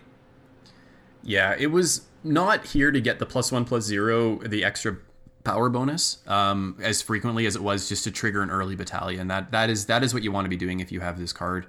Um, I wouldn't fault anybody for not playing it and I wouldn't fault anybody for playing it. I think it just depends on the style of deck and how aggressive are you. Like, are you 14 land, turn one, turn two aggressive, or are you 15, 16 land, turn two, turn three aggressive? I think will decide if you want to play this card or not. Yeah, th- there were a lot of 16 land aggro decks in this format too. I should mention that as well. Like, I loathe playing less than 16 and find excuses to play 18 in most formats. I was playing 15 and 16 land decks in this format consistently was that just Boros or was that all colors? Um, that was Boros and Gruul specifically. Right. Um, but it, 16 land Boros aggro decks were pretty common. Right. Um, Madcap skills. If I lost to Boros, didn't start with Firefist Striker, it started with this. Uh, this is one in red for an aura. Enchanted creature gets plus three plus O and has menace. It just makes battalions so much better. It does, and it, it, like you can also put it on creatures that already have some sort of evasion, even if it's not a good one, like First Strike. There's plenty of First Strike creatures in this set. Like they can't interact with it. There was even a, a artifact, I believe, that got indestructible with Battalion. It wasn't good. Like it was a two one for three, but I put Madcap skills on that dumb thing and killed people with it, and they couldn't do anything. Yeah they they want to be blocking this, but they also want to be blocking your other creatures, so you lose battalion on following turns. Um, you know, quite frequently you would you would play a two drop, three drop, put this down, get some damages, and then you know play a four drop or a five drop on turn five, and you have battalion with a menace creature that is very hard to block, and you've already done five, seven, nine points of damage just through the natural course of the game with with madcap skills already. It's it's kind of insane, and again, it goes against that mentality that we have as new generation or that I have as a new generation magic player when it comes to lo- like two for ones and losing your creature and an aura and feeling really really bad about it. If you do like 6 to 9 points of damage with this, who cares? It was a two mana lava axe. Uh-huh. Like you're okay with it and you probably lost a 2-1. Like who cares? That's the perspective playing on an Emboros. Now imagine for a minute that you're Gruul and every creature in your deck is a combat trick and they double block your guy. You just turned every creature in your deck into a two for one. And eventually they're going to run out of dudes to block with and you'll kill them with it. So like I liked this a little bit better in Gruul, but it was it was busted in Boros as well. So be aware of this card. If you are in if, if you are in a red deck that wants to be aggressive, and if you're playing this format, that's exactly what you're doing. You need to be picking this card. I was happy to have two of these in either Gruul or Boros. It's it's just that good. I can remember starting turn one, um, the three one Sky Knight, and then playing this on it and connecting for six. Like the game's halfway over by that point, and it's going to fly later with Menace. good God.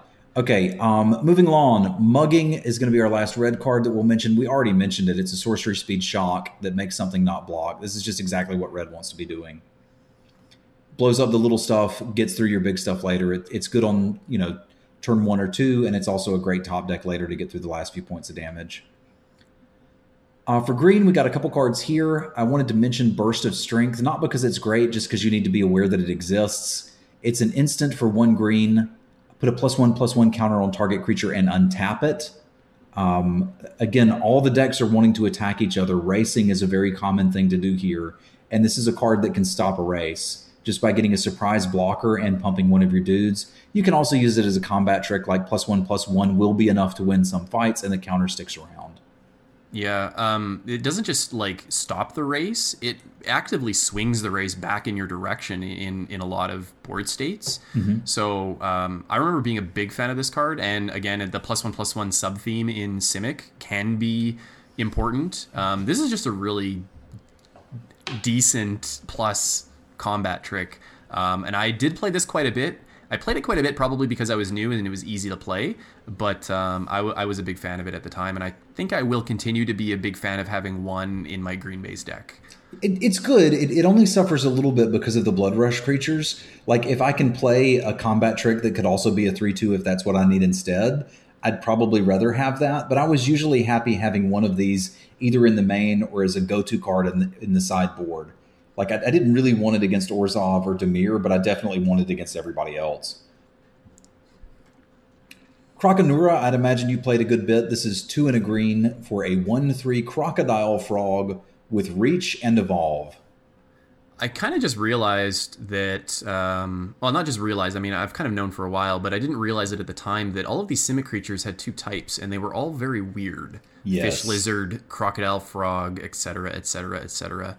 Um, yeah, I this this was a good evolve enabler um, because of the three toughness. Like a lot of the evolved creatures had like very low toughness, um, if if I remember correctly, and this was kind of the opposite of that, obviously. So it was good to have one of these for balance purposes, just to make sure you had ways to continue to trigger evolve even after your creatures had got had got bigger. Um, plus, it's easy to pump on turn four because you will play something that has more than one power, right? So you can you can pump it. It'll pump a lot of things. It gets pumped by a lot of things, and it just blocks everything. Like, there's no reason why this can't be a three five with reach on turn five. Yeah, it, it was just a great card, and it kind of fit that lopsided power and toughness that Simic wanted anyway. Um, I mentioned it here. It, it, this is not an amazing card, but it's one you wanted in all of your green decks, not just Gruul. Uh, Disciple of the Old Ways. This is one in a green for a 2 2 human. You could spend a red to give it first strike until end of turn. It's obviously better in Gruul because you could first strike it and then play your Blood Rush card on it to basically win any combat. But even Simic needed two drops just to interact and block. Uh, so don't pass this guy up just because you're not in Gruul. And if you are in Gruul, make sure you get a couple of these. You're going to want them. Yeah, it was you know fairly easy card, and if for whatever reason you are playing a couple of guild gates in your Simic deck, you're playing the the Gruul guild gates or something like that. It's not uh, you know a wild theory to have the ability to activate or have yeah have the capability to activate this off color ability. It's just not the, the ability is not what you want in the Simic deck. You're just playing a two two body at that point. So don't go ham trying to activate it. Um, you know, unless you're in red naturally, I would say. Yeah, agree. I, I did put experiment one on here. Um, I think this was an uncommon. It's it's worth being aware of, and I also wanted to take a minute to explain how its ability works because I've seen a lot of people get this wrong. Uh, it's uh, one in a green for a human ooze. Weird. Uh, it's a one-one with evolve. You can remove two plus one plus one counters from it and then regenerate it. Yeah, the trick is you remove the plus one plus one counters before combat damage happens because you have to regen before combat damage happens. So I, I where you're going with this is, Yeah. and I I made this mistake, and a judge told me, and I was like, oh, this feels so bad to have See- a judge talk to me. I don't want you to be like Dave. Don't be like Dave. Don't be a, don't be a wiener. So a three three attacks, you block with your three three experiment one, and you're like, sweet, I'm just gonna regen. Well, you remove the plus one plus one counters. It is now a one one and regen and does not kill the three three anymore. In order for that trade to work the, the way that you think it needs to, you need to be a five five blocking a three three. Remove your two plus one plus one counters and regen. But at that point, you don't need to regen. Yeah. So it's really tricky to play the regeneration ability. What it does do is it kind of gives you the ability to protect against removal. Um, that's kind of where the this regen ability shines. Exactly. Exactly. So I wanted to take a minute to explain that because I've seen a lot of people mess that up. I did not know that you were one of those people, but like basically anybody who is starting to draft in this format thought they could do a lot more with Experiment One than they actually could. That doesn't make it a bad card. It still fills the same role as the Cloudfin Raptor. You play it on turn one, you get like, you know, one of these and three Cloudfin Raptors. You've got a lot of good one drops to jam out there. Yeah, and it actually makes a really good blocker. You're just never killing their thing. Yeah, yeah. Yeah. Um, we do have a ramp creature here, and you you can build some ramp decks, and Gruul is interested in this too, because again, some of their creatures uh, in red green just got big. It wasn't all about play a two drop and attack with it. Sometimes you play a six drop and kill them with it. Uh, but we've got Greenside Watcher. This is one in a green for a two one elf druid. You can tap it to untap target gate. Now, this creature was fine because it's a 2 1. It can block the Boros creatures, and sometimes that's just what you did with it. But if you're in Gruul and you have a few gates, it's not unreasonable for you to be playing some fives and some sixes in that deck, mainly because at four mana, they're just a giant combat trick. but if you survive long enough, you can play big creatures and then start to overwhelm people with them. So the Greenside Watcher was was worth having in specifically in Gruul. I didn't really care for it in Simic. Yeah, um, I don't remember how many gates I used to have in this format. Probably because I wasn't drafting them hi- highly enough. How many gates do you think you would get in your average any deck? I'd usually have two on color gates if I was only in a guild, and I'd look to have um, three to four if I was splashing. Splashing, I'll mention, is a lot less common in this format than it was in Return to Ravnica just because of the speed. Right. So you're not getting the ramp as frequently with this, but the possibility is there. It is, and the fact that it's a 2 1 in a format of three ones and three twos that are attacking you so early means that sometimes you just play it and trade it off, and that's just fine. Yeah. Okay. Slaughterhorn, I wanted to mention, it's kind of the premier common Blood Rush card. Uh, it's two and a green for a 3 2 beast, or you can spend a green, discard it, target attacking creature gets plus 3 plus 2 until end of turn. Like, this is an, almost a giant growth when you're attacking, or a three two for three, depending on whichever you need. So this this was probably the most commonly blood rushed card that I played with. It was great in Simic. It was great in Gruul. I, if I was green, I wanted. I think I played a deck with five of these once and was thrilled about it. It's so good. I mean, if you like, if you play five in your deck, half of them are removal spells and half of them are creatures. It's just so flexible. It's it's it's a split card, and we all know how split cards are amazing. So yeah, I'm a big fan of this one as well as the next one on the list. I scrolled down a little too far here. Um, but yeah, Blood Rush was an amazing ability. It made combat math so difficult, and that I think is where I started to shine in the format, or not in the format, but just in Magic in general, was when I could make combat difficult for my opponents. Absolutely. What is the next one, Dave? Ah, I'm glad I get to read one here. It is Wasteland Viper, which is a single green. It is a snake 1 2 creature with Death Touch. And Blood Rush, for a single green, you can discard this, and attacking creature gets plus one, plus two, and gains Death Touch. So you were trading with whatever you wanted. You could two for one yourself, but a lot of the time, that extra toughness would make sure that you uh, kept your creature that was blocking around. Mm-hmm. Uh, or sorry, that your creature that was attacking. You can't there use you this go. on defense. You can't use this on defense. Um, but yeah, you were killing a lot of things, and if you were lucky enough to put it on something with trample, you were just rolling it over. It was great.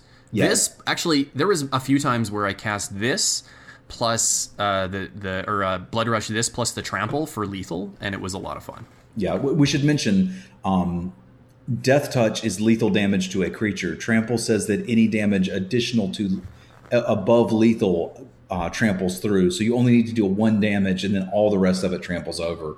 Everything that Dave said, plus sometimes people are attacking you. You can just spin a green and have a one-two death touch blocker and take out anything. It was good in Gruul Mirrors too because if they were attacking you with big stuff, it could block the big stuff. So just a, a good card on both ends. I can't believe that we just got through a format with um, a 1 1 Death Toucher for 2 mana that we were happy with in a lot of cases. And this is a 1 2 Death Toucher with an extra ability for 1. Yeah. Yeah, this just was quite a good card. Put that into perspective. let that sink in for a minute. a little marinate a little bit. Now we're going to go to the multicolor cards, and the first three are why Boros is going to kill you. First up, Skylight, Skyknight Legionnaire, one red white for a 2 2 flying haste. If you had a one drop and a two drop, you now have Battalion on turn three attacking. Even if you don't, you've got a Windrake with haste. Yeah, for the same cost as Windrake, it's slightly harder to cast because it's two colors, but who cares? This card is insane. Yeah, and the fact that it's evasive means that it's really hard for your opponent to mess with your battalion. Uh, this card was just busted. Uh, Truefire Paladin ended a lot of games. This is red white for a 2 2 human knight. You may spend red white to give it plus 2 plus 0 until end of turn. Period. You may spend red white to give it first strike until end of turn. Were you planning on blocking? I was, but not if you have four mana. Yeah, not if I have any mana. You can't block this. And then after you don't block it, I'll cast my Wojek Halberdiers with that mana, which is uh, red white for a human soldier. It's a 3 2 for 2. We could stop there and it'd be good. Battalion, it has first strike. Yeah, and it's a common. Yeah. The, the Truefire Paladin's a, an uncommon, so we'll, we'll at least be thankful for that. But these three cards are what made Boros the premier aggro deck of this format and just so stinking fast. These were the three cards you did not want to see from your opponent or you wanted in your opener if you were playing Boros. They're they're just really powerful cards. The only saving grace is that these cards are all two color. Yeah. That's the only saving grace if you're playing against them. But how often do you keep limited hands in your two color deck and you have one land of each color? It is, it is pretty rare, but I mean, sometimes you do, right? Um, yeah, sometimes you can whiff, but quite often, like I, I just my the quality of my Boros deck depended on the the number of these three cards that I had in it. Yeah. All right, mo- moving along. I think I've stressed enough that this is a fast format. Drakewing Krasis was one of our Simic uh, gold cards that I liked. It, it's it's simple, but it's a good card. It's a three-one flying trample. Yeah, and it, it doesn't have evolve. Correct. It will trigger evolve if on a few of your creatures. Um, it's just that aggressive it's just that aggressive flyer, right? Three damage in the air for three is kind of a big deal. Um, it trades up a little bit, but you're generally attacking with this. Trample probably won't come into play unless you have some way to cheat some plus one plus one counters onto it. Um, but yeah, it, it's a, it's a solid creature. Plays nicely with Blood Rush if they have a flying blocker. Um, so your Slaughterhorns can go on this too. But this this was just a fine card. Uh, another Simic card I liked a lot was the Shambleshark. Um, this is a fish crab. It's green blue for a 2 1 flash evolve. Yeah, this was one you wanted to keep your your eyes on um, on your opponent's mana early in the game. Uh, you know, you're attacking in, and you're like, "Oh, sweet! I can just attack in because my opponent has nothing. They didn't play their two drop. Bam! Surprise! Fish crab." Yep. Um, bear in mind that it's often attacking as a three two or a four three the turn after you play it because you can cast some other creatures and evolve them. You can flash this in and evolve something else. Now it's got to be pretty low for it to get triggered by evolve on a 2 1. Um, but th- this was just one of those annoying cards to play against and a fun one to play with. Yeah. I remember playing a lot of these as well. Um, it, it, was a fun card if you're in Simic. Uh, next up is an Orzhov card, Kingpin's Pet. This is one white black for a 2 2 flying extort. This was one of my favorite cards in the entire format, I think. Um, because it was a 2 2 flyer and because it had extort. I really liked extort in this format. It was a ton of fun. Um, but it's just good. It's a it's aggressive because it's two two flyer and it has extort, so it's everything you want in the extort deck. I know I've said that before, but this is one of my favorite cards, and the art was really good too. Yeah, this was I just a remember. fantastic card. I think it even had good flavor text. Like it, it was everything you wanted out of Orzhov. Um, so definitely worth a mention here, and it, it's again a common. Like if you've got an Orzhov deck with three of these, it is vastly superior to an Orzhov deck that doesn't have three of these. Um, removal is one of our next ones. One thousand lashes. This is two white black for an aura. Enchanted creature can't attack or block. Its activated abilities can't be activated. At the beginning of the upkeep of enchanted creature's controller, that player loses one life.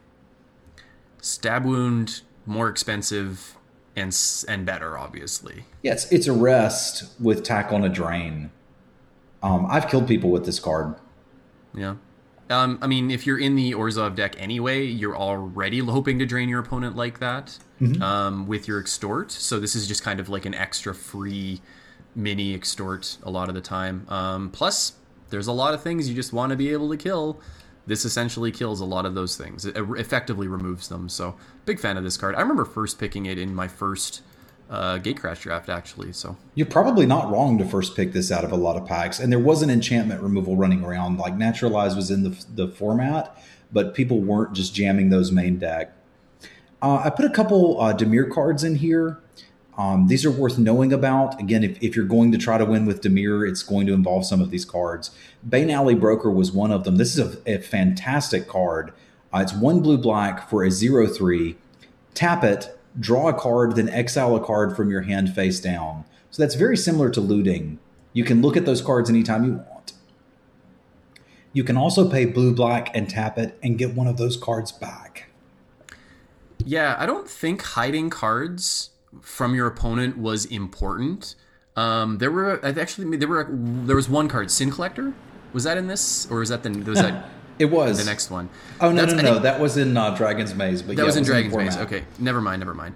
Um, so I don't think hiding your cards from your opponent was important, but the looting was. And me as a noob player at the time did not really recognize the power of this card, uh, but I recognize it now. Even if you're just looting and you're never getting those cards back, that's fine but if you remember, hey, you know, I tucked a land away there and I really could go for a land this turn, you know, just don't loot for a turn and draw land guaranteed instead, right? Mm-hmm. Um, uh, there's there's some neat things you can do with this card and it is very powerful. It can be expensive to get those cards back. So yeah. you're not getting a card worth of value when you're looting unless you're pitching a card that you don't care about, just like looting is in general. Uh, but you can invest the time and the mana to get those cards back and get that card advantage and as a zero three, it was blocking some things sometimes, which is fine. Yeah. Um, a- another card that if I was winning with Dimir, I was often winning with was Call of the Nightwing. This is two blue black for a sorcery. Create a one one blue and black horror creature token with flying, and it has cipher. It's worth noting that you could cipher onto the token. So most often, what you wanted to do was already have an evasive creature, cast this, make a bird, hit them, make another bird, right? So you, you kind of start making one one tokens. But in a pinch, you could just make a one one that would make another one one every time it hit them. This is an example of a card that's overcosted because of the cipher. Yep. We had Eyes in the Skies in the previous in in uh, Return to Ravnica, which was two tokens for four mana at instant speed, and now you're paying four mana for one token at sorcery speed with cipher. But if I've got an evasive creature, I do get the other token, and then I can continue to get a token every turn. And Yes. if I have a Basilica Screecher that I've cast this on, I'm also draining you for one every turn. So it's, it's one of those cards that creates a little engine that's difficult for your opponent to interact with. But it, just like Dave's saying, it is overcosted for what you're getting unless you can get that repeat value. You feel real bad if you play this and you don't get the extra value out of it. Oh yeah, like you've just discarded the card at that point, basically. Um, Deathcult Rogue is our next one. This was a hybrid mana, so it's um, one and then two additional mana, which can either be some combination of blue and or black. So this was easiest to cast in Dimir, and they wanted it the most. It's a two-two. It can't be blocked except by rogues, and there were hardly any rogues in the format. Although pay attention if you're casting it. But this is your evasive creature for Dimir. Orzhov was also a little bit interested in this, and Simic would sometimes play this just to get an evasive creature. But you were mostly after this in Dimir. Yeah, the hybrid mana makes it really, really flexible to put in all in all in all, all of those decks. Um, but the cipher is where it, it really shines. Correct.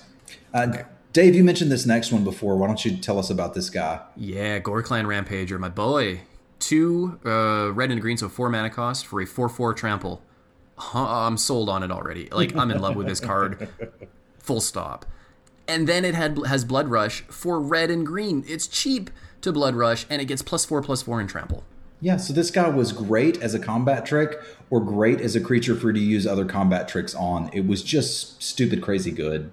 this is this is like i mean there are guild mages i thought of this as a guild mage in the format because it had two really good modes Yeah. the only the only downside is one of them wasn't repeatable Correct.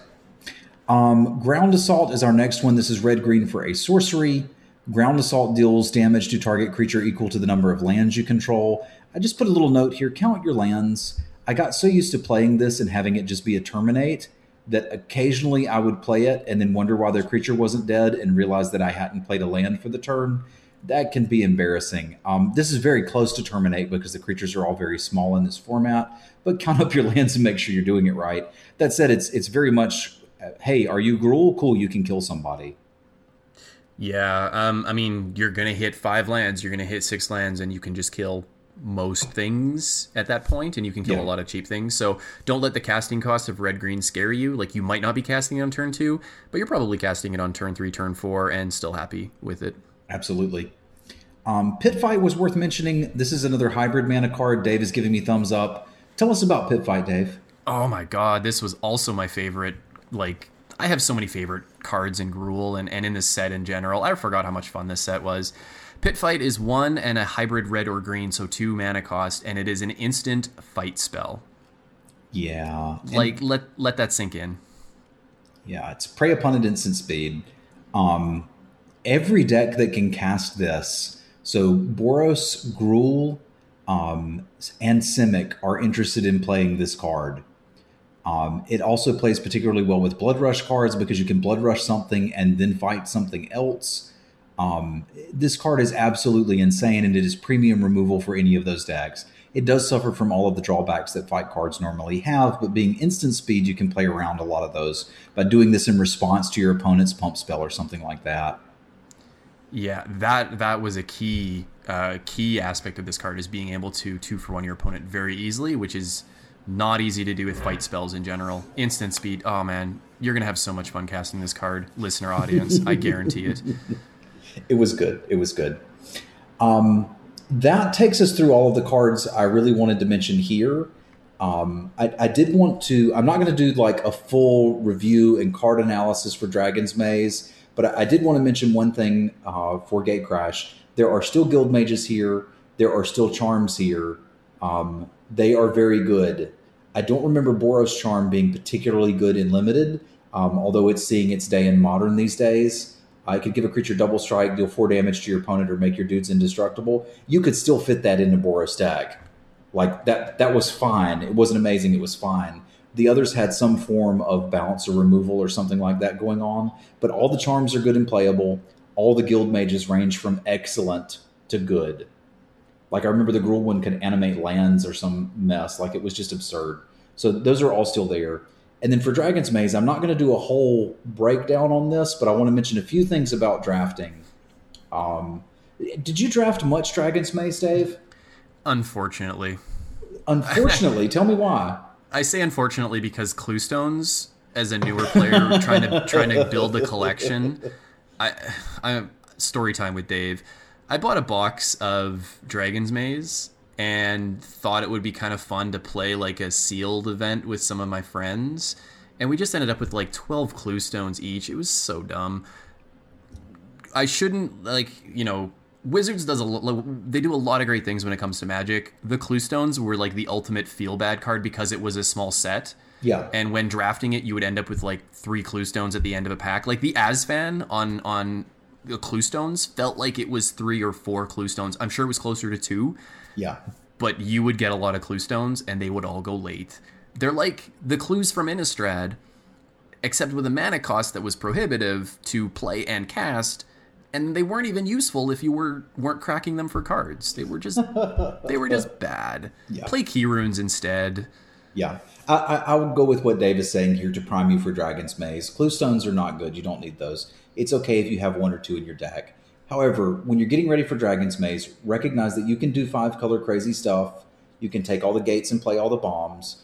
The most important thing to recognize about drafting this is we've told you for Return to Ravnica and Gatecrash to figure out what guild is open. And we've really drilled that in your head to figure out what guild is open, not what color pairs are open. And draft the guild, draft the guild, draft the guild. In Dragon's Maze, if you identify that Gruul is open, that does absolutely nothing for you because there's only one pack that has Gruul cards, and the person who's passing to you in Dragon's Maze is not passing the Gruul cards to you. So you led to some really weird drafting strategies in this format, one of which was to try to identify a Pack 1 guild, a Return to Ravnica guild that was open and draft that, knowing that you'd get hooked up in Pack 3. Another strategy that I didn't particularly like was try to really cut the hell out of a, a Gatecrash guild. Like just take all the Gruul cards and force them so that the person next to you couldn't possibly be Gruul and would have to pass them to you. The best strategy I actually found with, with this set was to try to identify a, a guild from each of the two packs that had a color in common. So, like Borzov, you'd hear people talk about Boros, Orzhov. That doesn't work. There's only one pack of those, but you could do something like um, Orzhov and Azorius. Exactly.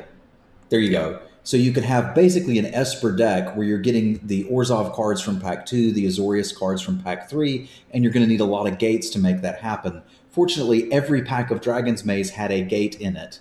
So you can pick up. They also had those those uh, clue stones that Dave is mentioning, which, while not great, would allow you to play these three color decks. So you could look for a shard or a wedge that was open that kind of bridged the whole set. So be aware of that when you're drafting. Like um, the uh, white, green, black, Abzan basically was another one that I liked quite a bit because you could get the Selesnya cards and the Orzhov cards. Um, aggro kind of dies when we move along to Dragon's Maze. It's still technically possible to do because there are some aggressive Boros cards, for example, in Dragon's Maze, but you're only getting one pack of that, one pack of Gatecrash, and then you don't really get any cards for your Boros deck in pack three, which is Return to Ravnica. So that, Yeah. that that's my best advice for you is take the gates, take the bombs, and try to straddle two guilds, one from each of the last two packs as you're going through these. Yeah, and then at the very least, if it doesn't, if your three color deck doesn't pan out, you probably still have a lot of um, monocolor cards that you can play that fit in one guild or the other, and you kind of just pick your best multicolor cards and, and go with that. Um, but yeah, focusing on fixing in Dragon's Maze seems to be very important. Um, you also actually there's also the potential for shocklands too, so be aware of that. I don't know if they're still worth money on on Magic Online, but shocklands were in some of the guild uh, or the gates uh, slots in Dragon's Maze. But yeah, when uh, Travis mentioned that the gate there was a gate in every pack that replaced the basic land, I seem to recall. Yeah. Yeah, so it was very very easy to pick up one or two pieces of fixing if you wanted to um, in, in the form. It was it was pretty similar to Khans in that regard, where there was a lot of you know tap lands in that format that you could just pick those up if you wanted to. Um, is it possible to just pick nothing but fixing or mostly fixing in Dragon's Maze and just go to like fill your deck with two packs? I guess it really I guess it should be because it should be very easy to straddle three or four guilds in that case, right? It, it, was to basically pick a color that you were not playing. The problem was not everybody can do that, or there's not enough gates to go around. So there was usually at a, a very well developed table, like late in this format, two people that were grabbing all the gates, and then six people that were trying to, to bridge those two guilds from the packs. Now remember, there's still gates in the other two packs so those first two guys or gals are getting all their gates in pack one and then just setting up to take bombs in the next two packs. If you're between two of those people, it can be a very frustrating experience to try to draft this format because n- nothing's open, right? Like there, there are no bombs coming to you and they're fighting with each other over the gates. So you get basically no gates and no fixing. That's where you end up in one of those scenarios where you have to try to take the Boros cards and make it work with only two packs.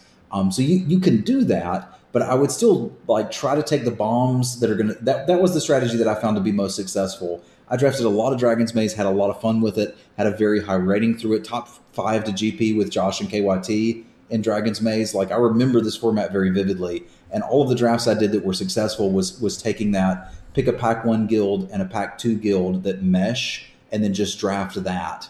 Usually very heavy in one of those three colors, and kind of lightly touching the other two off of my gates for the gold cards. Lightly caressing the other two colors. Yes, lightly caressing. You heard it here first. I love it. Okay. And don't draft clue stones. Can't stress that enough. Dave loves clue stones. You heard it here. I, I have I had like a stack of hundred in a box downstairs that I found the other day. that's terrible. Crack. It is very terrible. All right. Well, I think that's going to do it for this week's episode. Uh, Travis, what did we learn this week?